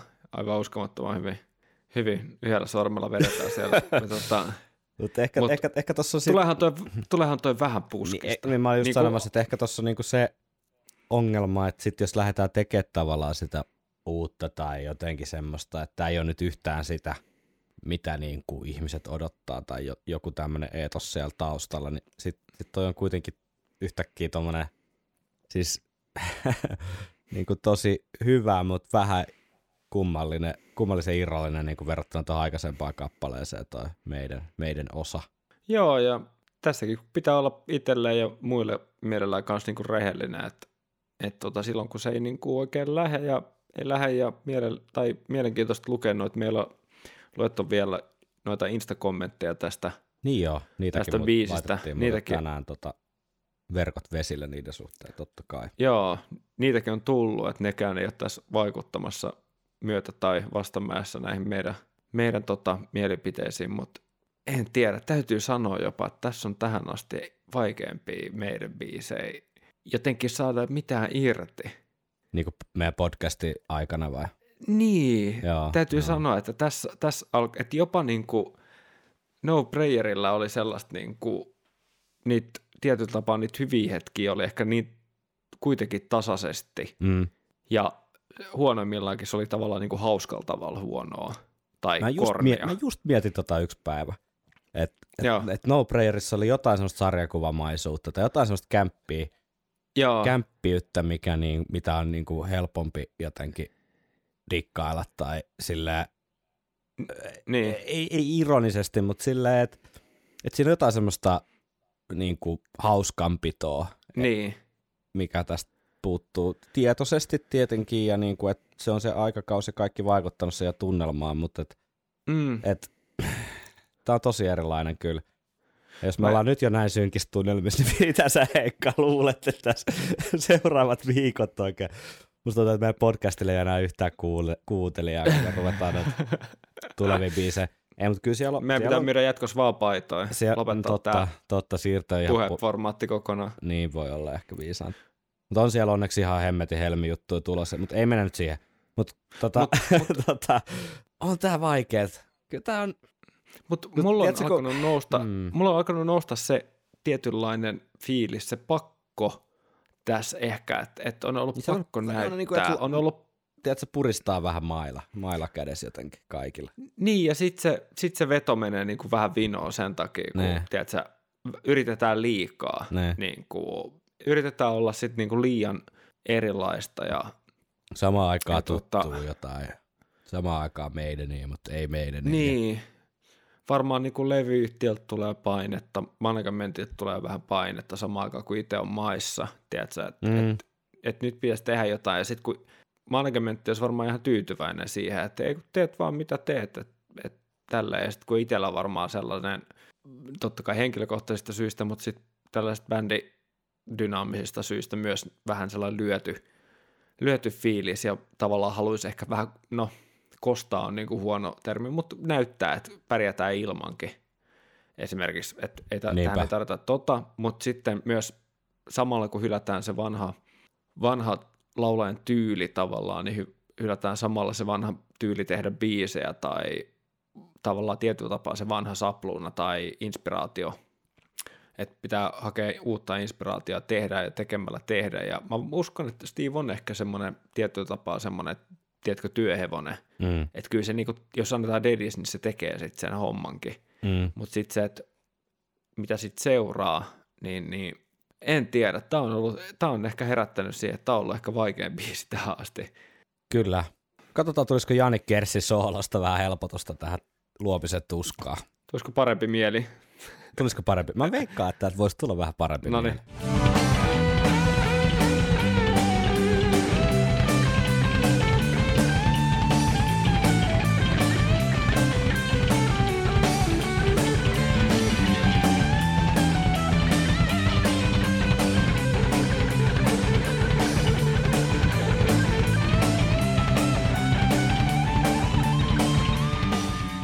Melodinen Janik sooloksi. Joo, semmoinen, niinku, joo, sellainen melodisen haikea. Mm. Siinä oli ihan kauniita, kauniita tota, sävelkulkuja. Taustakin, taustakin niin kuin potkii. Niin, hetken voisi luulla, että Cement Sun on niin kuin Kyllä. soimassa. Kuunnellaanko siihen Dave Murreen soolo perään, Joo. kun se kerran siellä jo vähän, vähän tota kurkki. Kul.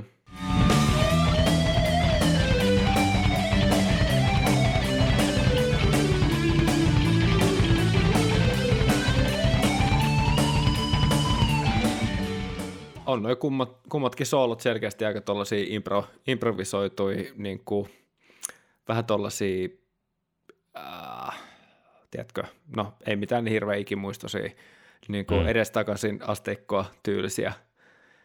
Ei niin kuin mitään ihmeellistä, mutta propsit kyllä tuosta erittäin railakkaasta kitarasoundista. Joo, se on aika, aika, tota, aika rähe ja raju. Se jonkunlainen stereoefekti tai siinä niin kuin kuulostaa aika muhkealta.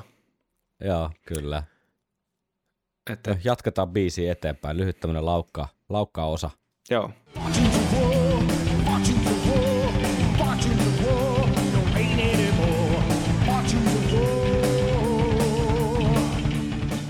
Mä oikein tiedä, miksi mä otan klipannut erikseen, kun laukkaahan siinä oli aikaisemminkin, mutta tota, no siinä oli Ehkä toi laulu ainakin. niin, siitä tuli sen mukaan. Ja Vähän toi laulumelodia, mitä kukaan ei oikein tiennyt haluavansa eikä halunnutkaan. niin, olisiko tossakin voi löytyä joku parempi otto pienellä uudelleen yrittämisellä. Tai... Mm, saadaan sentään kunnon hoilotukset vielä loppuun. No niin. Antaa mennä. Watching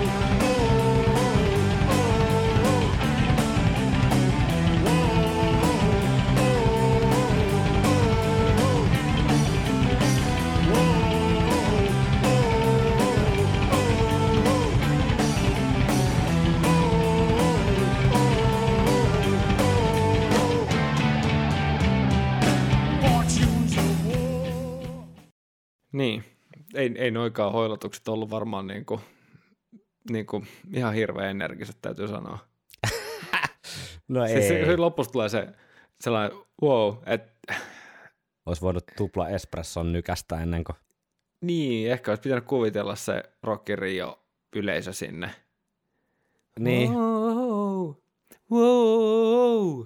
mutta kyllä, kyllä mulle jotenkin niinku au- aukesi tää, tai siis osa näistä X Factorin ongelmista, niin aukesi niiden Blazein haastatteluiden myötä, missä kuvasi sitä äänitystilannetta, että hän oli jossain, tiedätkö, y- oho, täältä putoilee jo jotain pöydiltä, mutta hän oli jossain, tiedätkö, yläkerran kopissa, niin kuin ihan eri, kerroksessa kuin Steve Harris siellä Mm. tota, tarkkaamossa. Et kyllä se mun mielestä kuuluu. Sitten kun osaa tai jotenkin haluaa ehkä ajatella se, että se kuuluu siinä. Voihan Joo. olla täysin väärässä tässä, mutta tämmöinenkin juttu, että, että mitä onko siinä ollut esimerkiksi kaikki soittimia, että on vaan silleen, että vedä nyt tähän tämmöiset hoilotukset. Ja sitten siellä on joku Nico McBrainin, että maailman väsyneen rumpukomppi taustalla, ja sä oot jossain niin kuin naveta vintillä, tulee tota kuulokkeisiin, että nyt rupeat Blaze veivaamaan, niin en tiedä. Sitten on just joutunut, joutunut tota siivoamaan koiran paskat Steven Niin. koko lattian matolta. Niin, voi siinä olla vähän hankala päästä siihen rockirin tunnelmaan. Joo, ja ehkä toi just mitä tuossa palautteessakin jakso alkupuolella, että se tuotanto tai tuotanto itsessään tai sen puute, Mm. niin kyllä se, kyllä se vaan paistaa tämän kaliberin levyissä tavallaan, kun odotukset toki on aina korkealla ja Mm. mm. näitä kuuntelee pirun tarkasti, mutta laulut on se esimerkiksi, mikä ei jätä hirveästi arvailuiden, arvailujen varaan. Mm. Se on, siinä on jotain niin ihmismäistä, että sä, sä kyllä kuulet nyanssit pu, niin puheessa kuin laulussakin Mm. vähän, että missä, missä moodissa se on tehty ja mitä on vaadittu, jos se on vaadittu. Koska Mm. kuten ollaan todettu, niin tässäkin levyllä Blazilla on tosi hienoja hetkiä Mm. ja parhaimmillaan on tosi vakuuttava ja, ja tota, suurin ongelma hänen osaltaan tässä ehkä on sit se, että on kirjoitettu jo valmiiksi vähän niin kuin oikeasti kummallisia juttuja, kuten tämän biisin kertsi, Mm. ja sitten osin, osin sit siinä tuotantopuolessa, kun sä oot tullut vähän kuitenkin, no tietyllä tapaa onhan hän ollut kokenut lauleja siinä vaiheessa, mutta kuitenkin umpi, ummikkona näin ison gameihin, ja tavallaan sitten jos se tietyllä tapaa se rutiinitaso ei ole yhtä korkea kuin muulla, mutta kun sit muutkaan ei saa vaatia sitä, että, että ota nyt, ota vielä vähän, tiedätkö, rouhemmin, ota vielä vähän enemmän siihen ja tuo enemmän itse siihen niin kuin esille ja rohkeasti vaan, niin kyllä se kuuluu. Ja kyllä näistä myös rummuista kuulee sen myös, Mm. niin kuin, tota, hyvin sen soitto, soittoinnon tavallaan, koska rummut ei samalla tavalla pysty pakenemaan ehkä soundin taakse kuin kitara. Mm. Että tavallaan se kitara pystyy ehkä vähän sitä, inte- tai kitarasoundit, niin, niin pystyy pikkasen pelleille sen intensite- se intensiteetti voidaan säätää vähän niin kuin sillä särön määrällä ja, ja Mm. ekuttamalla ja näin tota, taajuuksia, mutta sitten se rumpu tavallaan se, miten se on lyöty, niin se tulee just sellaisena, kun se on, oli se soundi tavallaan mikä tahansa, että se, se soundi voi muuttua aggressiivisemmaksi, mutta se alkuenergia kyllä niin kuin paistaa sieltä läpi tavallaan. Mm.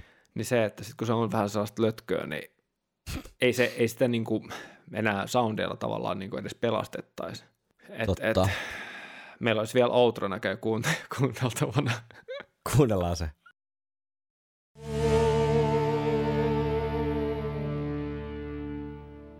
Sometimes I wake, I feel that my spirit's broken. I wonder if I've the strength carry.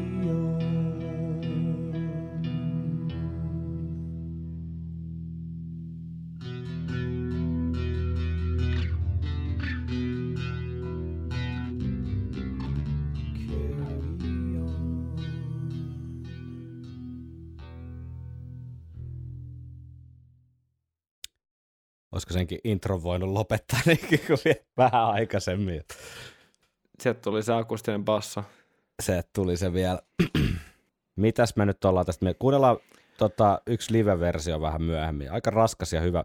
Tai siis myös toi, toi livenä ehkä sitten kuitenkin ainakin näiden versioiden perusteella, mitä on itse kuunnellut, en ole tota päässyt itse livenä todistamaan, niin, niin tota, ehkä sitten vähän paremmin löytää sen tunnelmansa mm. siellä live-tilanteessa.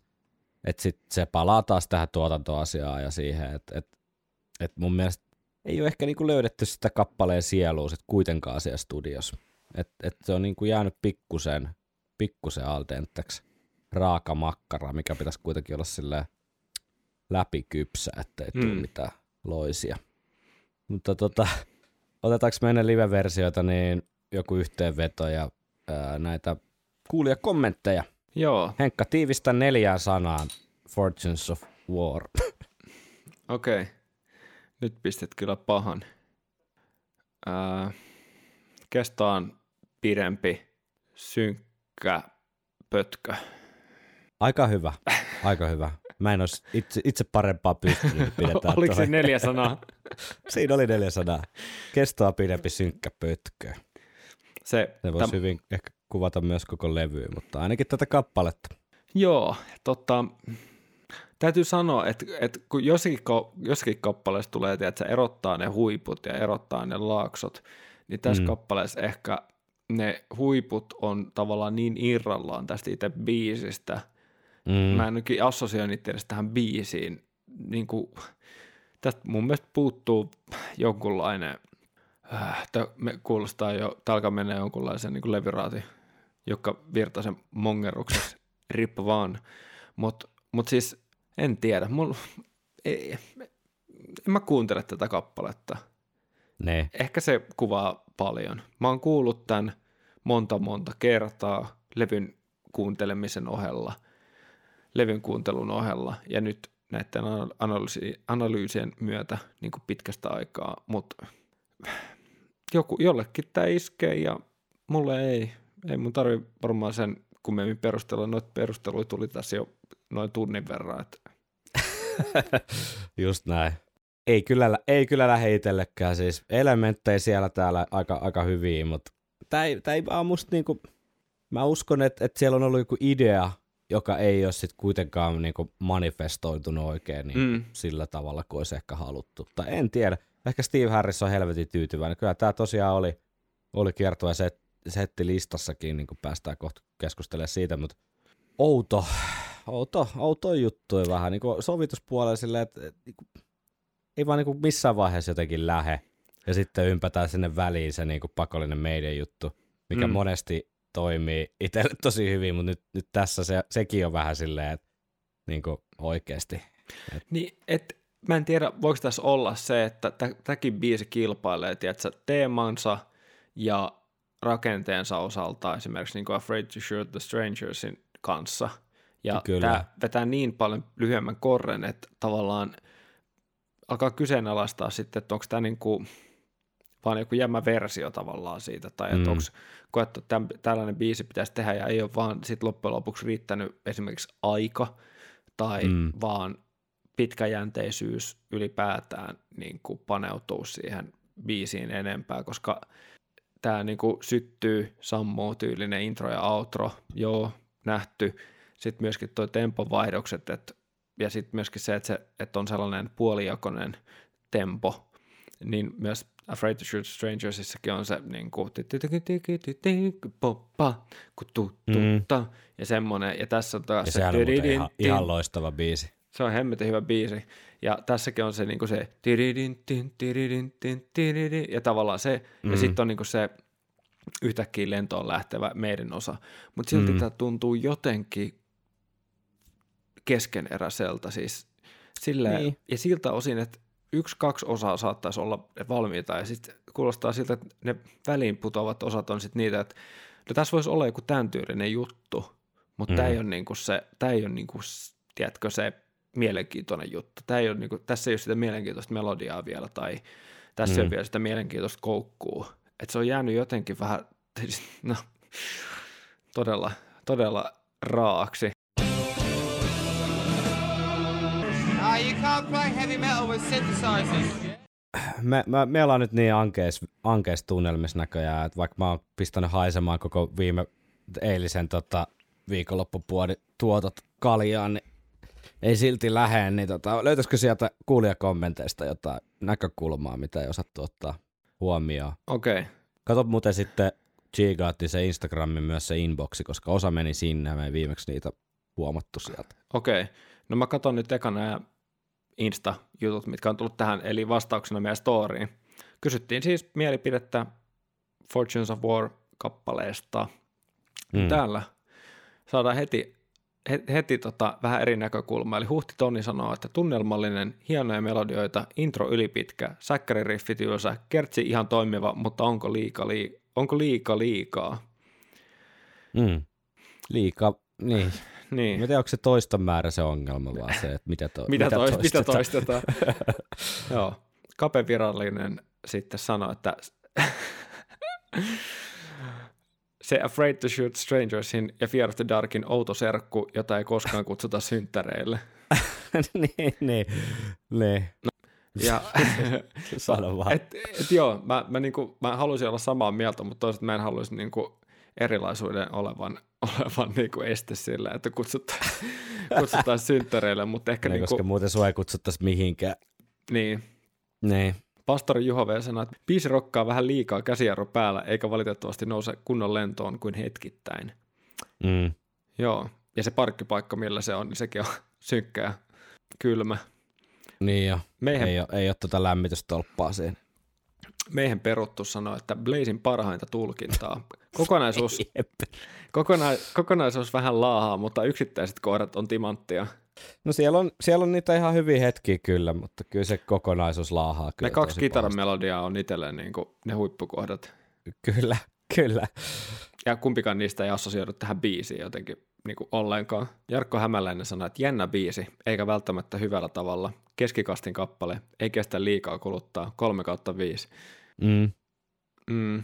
Ei kyllä mikään semmoinen, että tekisi mieli kuunnella yksi Iron Maiden kappale, niin aika harvoin se on varmaan sitten Fortunes of War. Ja sitten A Blaze Foley in the Northern, sano vaan loppuun se, Sky. Sky.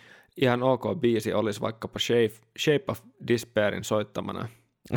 Niin, tossa on semmos, joo, kyllä. Mä, Eli, eli konteksti, konteksti, niin tota, tosi, tosi, tosi hitaana niin kuin Doom, Funeral Doom sovituksena, niin siinä voisi olla potentiaalia. okei, Tolilla 76 sanoi, että Killeri-kappale toimii helvetin hyvin myös livenä. Tätä on paljon kuunneltu. No niin, saatiin joku muukin mielipide, hemmetin hyvä. Jep, tämä on, tää on tätä podcast-kultaa. Tämä on podcast kuulta. Kyllä, Helenius Tommi, yksi, yksi meidänin parhaita, parhaista biiseistä. Oho, Nyt on aika, niin kuin, aika kova statementti. kyllä, Uhu, hattu, arvostan. hattu päästä. Todellakin. Jane Ensio sanoi, että Mä toimii. oikein niin innostuin täällä vi- ensimmäistä kertaa tämän jakson aikana. Niin, et biisi Yhtään kuunnelles, mutta näistä kommenteista. Joo.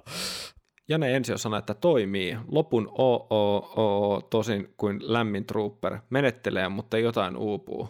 Niin, siis siitä just puhuttiin, että se Mm. ei kyllä niin jotakin sielua ehkä mukana sit siinä tulkinnassa.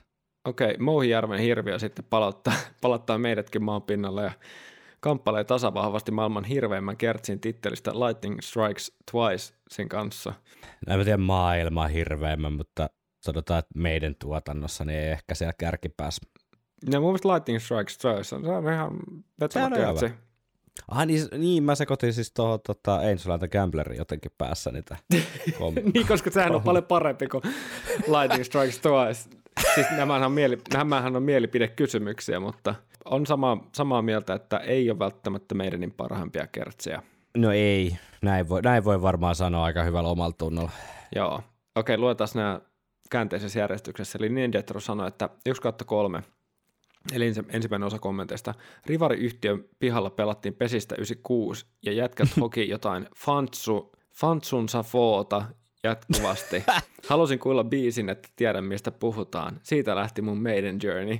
Tämä kappale määritti mun identiteetin loppuelämäksi. Siitä syntyi rakkain elämäni biisi. Wow! Aika kova, Ihan aika kova, helvetin kova.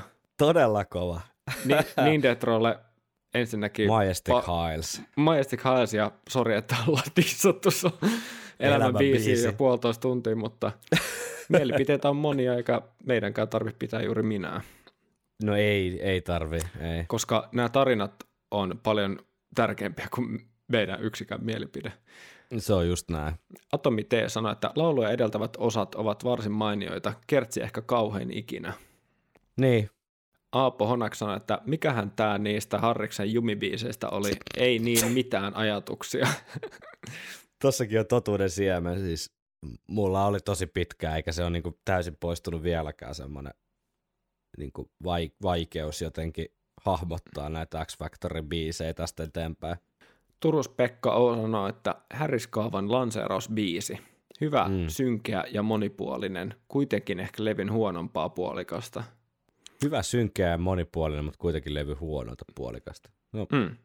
mm, okay. Henri Sarkkinen sanoi, että levyn koskettavin sanoitus ja biisinäkin aivan hyvä.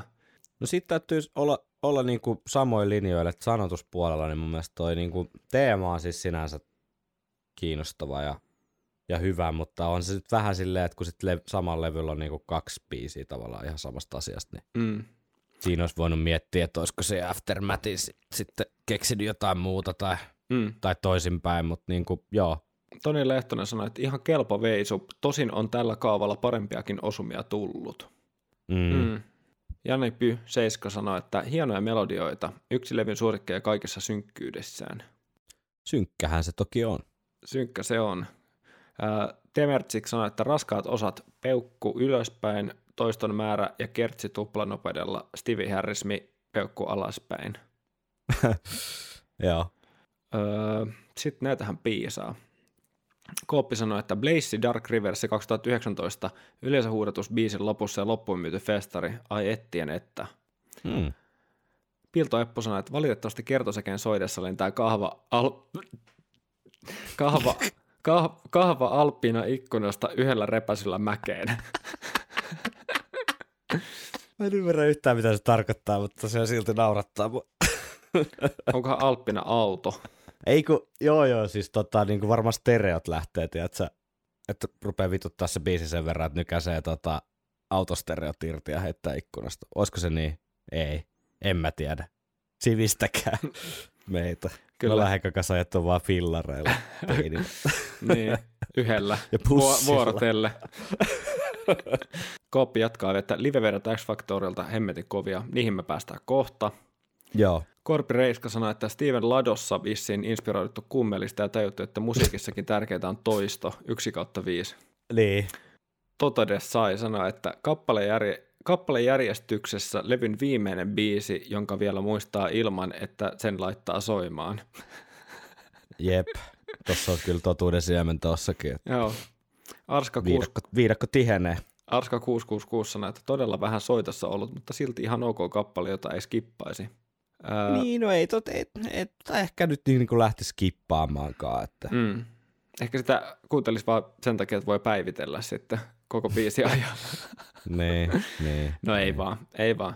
Rontti 94, 1994 sanoi, että hyvät melodiat ja soolot, liian hidas ja junnaava sovitus. Se voi olla, että tuossa jotain, että, että jotenkin tämä pikkasen sokeuttaa tai kuurouttaa tämä pätkiskuuntelu. Että et pitäisi mm. Ot, ottaa vielä tota, kerran, kerran niin kuin, ä, alusta loppuun muutama, sanotaanko vaikka seitsemän Sitten- kertaa. Sitten käy niinku Alkaa- tuossa tota, julmahuvissa, kun siinä on se sketsi, missä on se joku, tiedätkö, kokoelma, jotain ihme bongomusiikkia ja sitten sit siinä on tota, Missä oli silloin, kun Studio- kuulit tämän hitin? joo just se, sitten se studio pyydetty se joku, mistä tota raamattu seurasta se on se Rafael joku Hmm. puheenjohtaja siinä, että no mitäs nyt kun näyttää, niin mikä teitä tässä oikein hiertaa, kun ne on uskovaiset yrittänyt kieltää sen mainoksen näyttämisen, että se katsoi sen. No nyt kun sen tässä näki kokonaan, niin eipä oikeastaan mikään. Että se oli ihan hauska. Voisiko se katsoa uudestaan? Niin, se voi olla, että kävisi just silleen. Mutta hienoja, hienoja kommentteja. Otetaan vielä täältä tota, inboxin puolelta. John Longs, mahtava nimimerkki, sanoi, että Fortunes of Warissa on säkeistöt kohtuullisen tönköt, mutta muuten on jäänyt melodiat päähän soimaan. Jotain kuulosta soundeissa ja yhdessä liirikitarassa on. Tunnelmalla tavoitetaan tältä osin jotain uniikkia jälleen. Kuten aiemminkin olette viitanneet, niin jotain hassua tässä X biisien yksittäin perkaamisessa on, eivät ehkä levykokonaisuudesta irrotettuna saavuta täyttä potentiaaliaan. Kokonaisuuden osina toimivat paremmin. Jää The Aftermathille kakkoseksi, jonka jotenkin olen mieltänyt sisarkappaleeksi. Mm. Mun mielestä myös Aftermath on ehkä parempi, tai jotenkin siitä, siitä on vaan niin kuin enemmän aivoissa syttyy jotain Mm. synapseja kil, tota, vilkkumaan, kun ajattelee Aftermathia verrattuna tähän. Joo. Joo. Sitten Niila Perkki on sanonut, että ää, aineksia on, mutta piippuun jää. Tosi hyvä bulkki intro ja sitä seuraavat kitaraliidit, mutta aivan järjetön toiston määrä kautta linjan saa epäilemään koko touhun mielekkyyttä. Kuvaa hyvin sitä, että hyviä, hyviä, hyviä osia, mutta I'm not quite sure if I like this. Joo, kyllä. Mutta tossa oli ehkä just toi, että itekin, kyllä mä sulatan vielä tollasen niin kuin itekin tollasen, no bulkki intro oli ehkä se, mitä mä hain siinä alussa Mm. mm. tavallaan, se, että Harris Book of Intros, niin, niin tota, ja sitten varsinkin tokalla kerralla, kun tuli se mainio kitaramelodia siihen sen ju- kitarajunttauksen päälle, Mm, niin sitten sit tavallaan sen jälkeen ongelmat itselle vasta alkoi. mm. TJ Jämsä El Presidentti eli John the Carleon sanoi, että huikean tunnelmallinen biisi. Tiivistää levyn synkän hengen yhteen kappaleeseen. Mm. Biisin elementeistä hiljainen intro, rytmitetty laulu, tavaramerkki laukkaus ja erityisesti laulun nimen hokeminen eivät ole aina taannut. Ei aina taanneet onnistunutta meidän biisiä, mutta tässä ne osuvat vahvasti maaliin. Tykkään paljon. Hyvä, hyvä juttu. Yksi on vielä täällä. Joo. Noniin, noniin. Ja tämä kuvaa mun mielestä aika hyvin tämä John the Carelianin ja Arska KPn nämä nyt tuleva kommentti, niin nämä kuvaa aika hyvin tota, tätä kahtia jakoa. Et, ää, Arska KP jatkaa siis, että edelliseen lyhyeseen kommenttiin, joka luettiin jo aikaisemmin, niin että, että Fortunes of Warin aihe on hyvä, mutta kappale on kuin Frankensteinin hirviö. Osat tuntuvat yhteen pakotetuilta ilman hyvää flowta. Ei levyn huono, huonoin kuitenkaan. Mm. Mm. Aika hyvä tiivistys niin kuin omista ajatuksista. Joo, että ehkä, ehkä just mitä tuossa muutamassa edellisessä, että se, että, että onko se hirveän koherentti kokonaisuus ja mm. onko ne, ylittääkö ne huiput, ne laaksot tavallaan kuitenkaan, on se, se on ehkä se oma, mitä hain Mm. tässä. Ja, ja, ja, ja musta on hienoa, jos tämä on ollut vaikka uskonnollinen kokemus tai niin kuin koskettava kokemus jollekin, ja mm. sehän on niin kuin, niitähän ei voi selittää edes. Itselläkin on niin kuin sellaisia biisejä, että ei niin kuin kukaan uskoisi, niin kuin, mi, mi, mitä vasten on vaikka kova tunneside tai mi, mitä ei osaa selittää, miksi edes tykkää niin paljon, mutta mahtava, mahtava tota, spektri erilaisia näkemyksiä. Kyllä, Facebookin puolelle vielä tullut, siellä oli muutama kommentti, tämä itse asiassa on vanha peru, tämä Topin kommentti. Fortunes of Warissa on myös huikea intro, hemmetin hyvät lyriikat ja tuleehan sitä laukkakomppiakin sieltä. Tämä biisi on kun on Afraid to Shoot Strangers Part 2 sekä biisin rakenteen että lyrikoiden puolesta. Joo, sitä sivut, sivuttu tänään, että näin, näin tosiaan on. Sitten Tatu kommentoi, että tuttu Harris-kaava, hitaat lähdöt ja lopetus. Kappaleen teemasta tulee Afraid to Shoot Strangers vibat päälle. Sävellyksenä aika innoton ja keskinkertainen, hyvänä puolena mukaansa tempaava melodiaosa ennen sooloja ja niiden jälkeen, muuten aika sieltä jauhomakkara-osastolta. Ja näin, näin on. Esa kommentoi. Alussa on kyllä fiilistä ja sanomaa, etenkin tuo I'm scarred for life, but it's not my flesh that's wounded. Tämän jälkeen biisiä voisi melkein verrata tilanteeseen talvella, kun yrität käynnistää vanhaa hiasea, joka useamman yskäisyn jälkeen rämähtää käyntiin ja sen jälkeen saakin pelätä, miten pitkään se pysyy käynnissä. Ei valitettavasti jatkoon. Pitäisikö meidän siirtyä tota, au- ruokavertauksista tämmöisiin niin moottoriajoneuvovertauksiin? Mä tiedän niistä vaan niin helvetin vähän, että ruuasta mä Mä tiedän. tiedän jo- just ja just mikä hia se on. Joo, ehkä parempi pysyä tässä niinku ruokamaailmassa, mistä me jotain sentään ymmärretään. Jep. Tota, Sitten vielä Petri laittoi, että biisihän on kyseisen levyn parhaimmistoa kaikessa synkkyydessään. Kyllähän näistä niinku hahmottuu tämä spektri tavallaan fiiliksi. Et Joo, tota, kyllä se siellä on oli muutama, siellä, oli- sie, siellä oli, mu, joo, joo, jep. Et siellä oli muutama semmoinen niinku kädenlämpöinen kolme kautta viisi, että ihan jees, melko ok tyyppisiä Niin. niin. juttuja, mutta sitten kyllä tämä niinku pääasiassa polarisoi jonkun verran. Ehkä noin niinku fiilistelyt oli vähän heikko niinku vähemmistössä verrattuna tuohon dumaamiseen, mutta Se fiilistelyn laatu oli kyllä sit niinku, Niin. oli niinku tosi tinkimätöntä. kyllä, ja mielenkiintoista just lukea, että mitä, mitä kuitenkin tästä pystyy jengi löytämään sit it, it, itselle iskeviä asioita ja mikä sen parempaa. Joo, jep. Kyse ei kuitenkaan ole mistään niinku konsensusasiasta, vaan henkilökohtaisista kokemuksista. Kyllä. Viikonloppusoturit. Fortunes of Warhan oli siis X-Factorilla settilistassa ja sitten myös Virtual Elevenin kiertueella ilmeisesti kuitenkin vaan kerran tai kaksi äh, Virtual Elevenin kiertueen alussa, eli Norwichin ja äh, Ranskan Lillen keikoilla siinä huhtikuussa kiertueen alkupäässä, mutta sitten putos, putos settilistassa, eli settilistasta, eli ei, ei ole niin kuin viime aikoina kyllä kuultu. Mä kuitenkin poimin tuolta vuodelta 1996 Monsters of Rock festivaalilta, joka kuitenkin järjestettiin siis Sao Paulossa, Brasiliassa, niin 24.8.96 niin Fortunes of War live-versiosta pienen näytteen. Ihan kova, kovat festarit on ollut siellä tota, jalkapallostadionilla Sao Paulossa. Siellä oli meidän lisäksi ää, muun muassa Mötterhead, Halloween, King Diamond ja Merciful Fate Ai, ai, samoilla ai, ai, festivaaleilla, niin tota, olisi kyllä voinut maistua tuommoinen kattaus. Live-versiossa jotenkin niin kuin ehkä löytyy se kappaleen sielu paremmin kuin tuossa levyllä.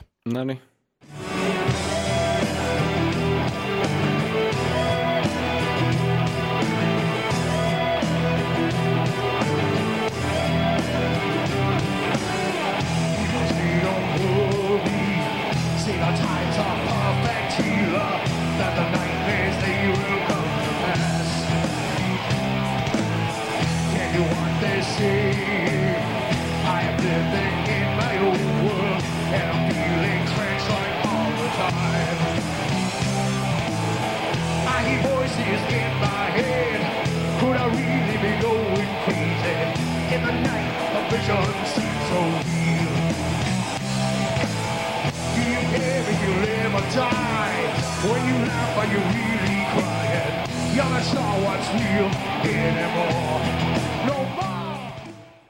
Tuo pieni, pieni niin kuin raskaus Joo. tekee sille, sille mun mielestä hyvää. Jotenkin mun mielestä se, se idea, mitä silloin ehkä haettu, niin on paremmin esillä tuossa noilla live-soundeilla ja, ja niin kuin raskaammilla kitaroilla. Jos kuuntelee pelkästään rumpusovitusta, niin juman kautta, että toi on ihan erilainen. Mm. ensinnäkin toi tempo on niin paljon nopeampi. Joo, se tekee jo hyvää. se tekee hyvää, silti työ on raskas. Mm. rumpujen tota, tommonen dynamiikka, että sinne tulee niitä fillejä väliin, se tekee siitä semmoisen, se niinku tuo sen meidän soundin siihen ja sen just sen innokkuuden tai semmoisen niinku lennokkuuden, mikä tuosta puuttuu. Jos nyt Mm. kuuntelee back to backia, nyt mä kiinnostuin tuosta biisistä vähän eri tavalla. ja siis tuo kitaramelodiahan on helvetin hyvä ja tuo osahan on helvetin hyvä muutenkin, mistä mä tykkäsin aikaisemmin. Mutta nyt esimerkiksi toi vaihto ja kaikkeen, niin kuin toi laulumelodia toimii nopeampana. Esimerkiksi se ei Mm. kuulosta niin banaalilta tai sellaiselta. Mm. Ja tota, kun, kun kuuntelin back to back, niin nämä, tää, nämä nyanssit, mitä tässä live-jutussa on, niin olisi pitänyt olla tuossa alkuperäisessäkin. Mm. Kitaratkin jotenkin elää siellä enemmän ja se on niin kuin jotenkin Joo, kiinnost- kiinnostavampaa kuunneltavaa. Niko vetää tosi monen kohtaa enemmän niin kuin esimerkiksi tuolla lautasella juttuja, ja sitten tulee se basarifilla ja se tukta ja tällaisia juttuja. Mm. Sanotaanko näin, että se on ihan kuin Nikol olisi laittu, laittu vaan vaihdetta niin kuin kovemmalle, Niin, iso, päästetty isommalle. tota, häkistä irti. Niin, kyllä ei ole niin kuin vapaalla, Joo. vaihde vapaalla, vaan vaihde on kakkosella. Näin on, mutta tämä on nyt se, mitä saatiin, eikä, eikä mikään muu. Et kyllä tämä kyllä tää jää itselle vähän sinne jämä, jämäosastolle. Tai ei, ei nyt suoraan niin kuin ihan jämäosastolle, mutta vähän turhauttava kappale siis. Varsinkin just tota live-versioa, kun peilaa, niin sieltä olisi varmasti voinut saada enemmän irti vielä. Mm. Mutta näillä mennään. Se on noin, mä luulen, että se on noin tuotannolliset päätökset, missä Steve haluaa pidättäytyä. Mm. Tiedätkö, että sitten kun ollaan hida, tämä hidas biisi, niin se on oikeasti tosi hidas ja synkkä. Jep. Ja sitten kun halutaan, että okei, nyt ei enää mitään fillailua, niin sitten ei oikeasti ole sitä myöskään. Ja, Mm. mutta onneksi on tuo live-versio, pitää varmaan ytsiä. Mielenkiintoista nähdä tämä jakso Spotify-dataa, että kuinka moni on jaksanut kuunnella Fortunes of War-keskustelua tänne melkein kahden tunnin tota mittaa. Näin nämä hommat vaan menee. Jos- Tätä just viitattiin, että et ehkä, ehkä meillekin siis tiukempi tuottaminen tekisi lopulta hyvää. Meillä, tää on tämmöinen, tää on tämmöinen Steve Harriksen latomainen ympäristö, missä me voidaan höpistä loputtomasti Niin. jostain. Näistä on tullut taas eep- eeppisen pitkiä jo näistä meidän perusjaksoistakin, että meilläkin on tietynlainen mammuttitauti. Niin jo. Ja niin jo. mammuttitaudista tuli muuten mieleen, että mehän just laajennettiin meidän tota, toimialaa pelkästä puheohjelmasta myös paitakaupaksi. Että jos oot vielä, jos oot vielä linjoilla ja kuuntelet tätä jaksoa, niin ää, nyt joulun parhaat lahjat löydät tota, viikonloppupuodista, eli viikonloppu, mikä se oli, viikonloppupuoti, Ei kun viikon, äh, hetkinen, mikähän se oli? viikonloppusoturit.myspread, Viikonloppusoturit.myspreadshop.fi. niin just, ei sweatshop, vaan spread shop. Joo, kyllä. Ja tota, osta lahja, johon et voi pettyä. Juuri näin. Kiitoksia, kun kuuntelit viikonloppusotureita. Palautetta voi laittaa tulemaan tuttuja kanavia pitkin, joita on some, äh, Instagram, Facebook ja sitten viikonloppusoturit.gmail.com osoite. Varmaan ensi viikolla muuten sitten taas, eiköhän me pistetä uusi jakso tulille. Kyllä vaan. Eli, eli nyt joka perjantai sitten ja, ja, jaksot luvassa niin pitkään, kun virtaa riittää ja päästään tätä dieselin kärry nousee sinne Kongojoen ylle ja viidakko tihenee, mutta kyllä tämä kyllä tää jo viimeinen joen mutka joskus saavutetaan vielä, ei hätää. Kyllä. Sieltähän on tullut seuraavaksi aika mainio kertosää ainakin. Joo, kyllä. Päästään tonne tota Look for the Truthin pariin ja katsotaan, jos ensi viikolla sitten Aftermathia, mutta saa nähdä. Kyllä, Jotakin, jotakin taas luvassa. kyllä, Iron Maiden aiheita, se, sen verran voi luvata. kyllä. Kiitoksia Heikka taas tästä e- Teams-palaverista. Ei muuta kuin mukavaa loppuiltaa sinulle ja kuulijoille. No niin, sitä samaa. Ensi viikkoa. Morjes. Morjes.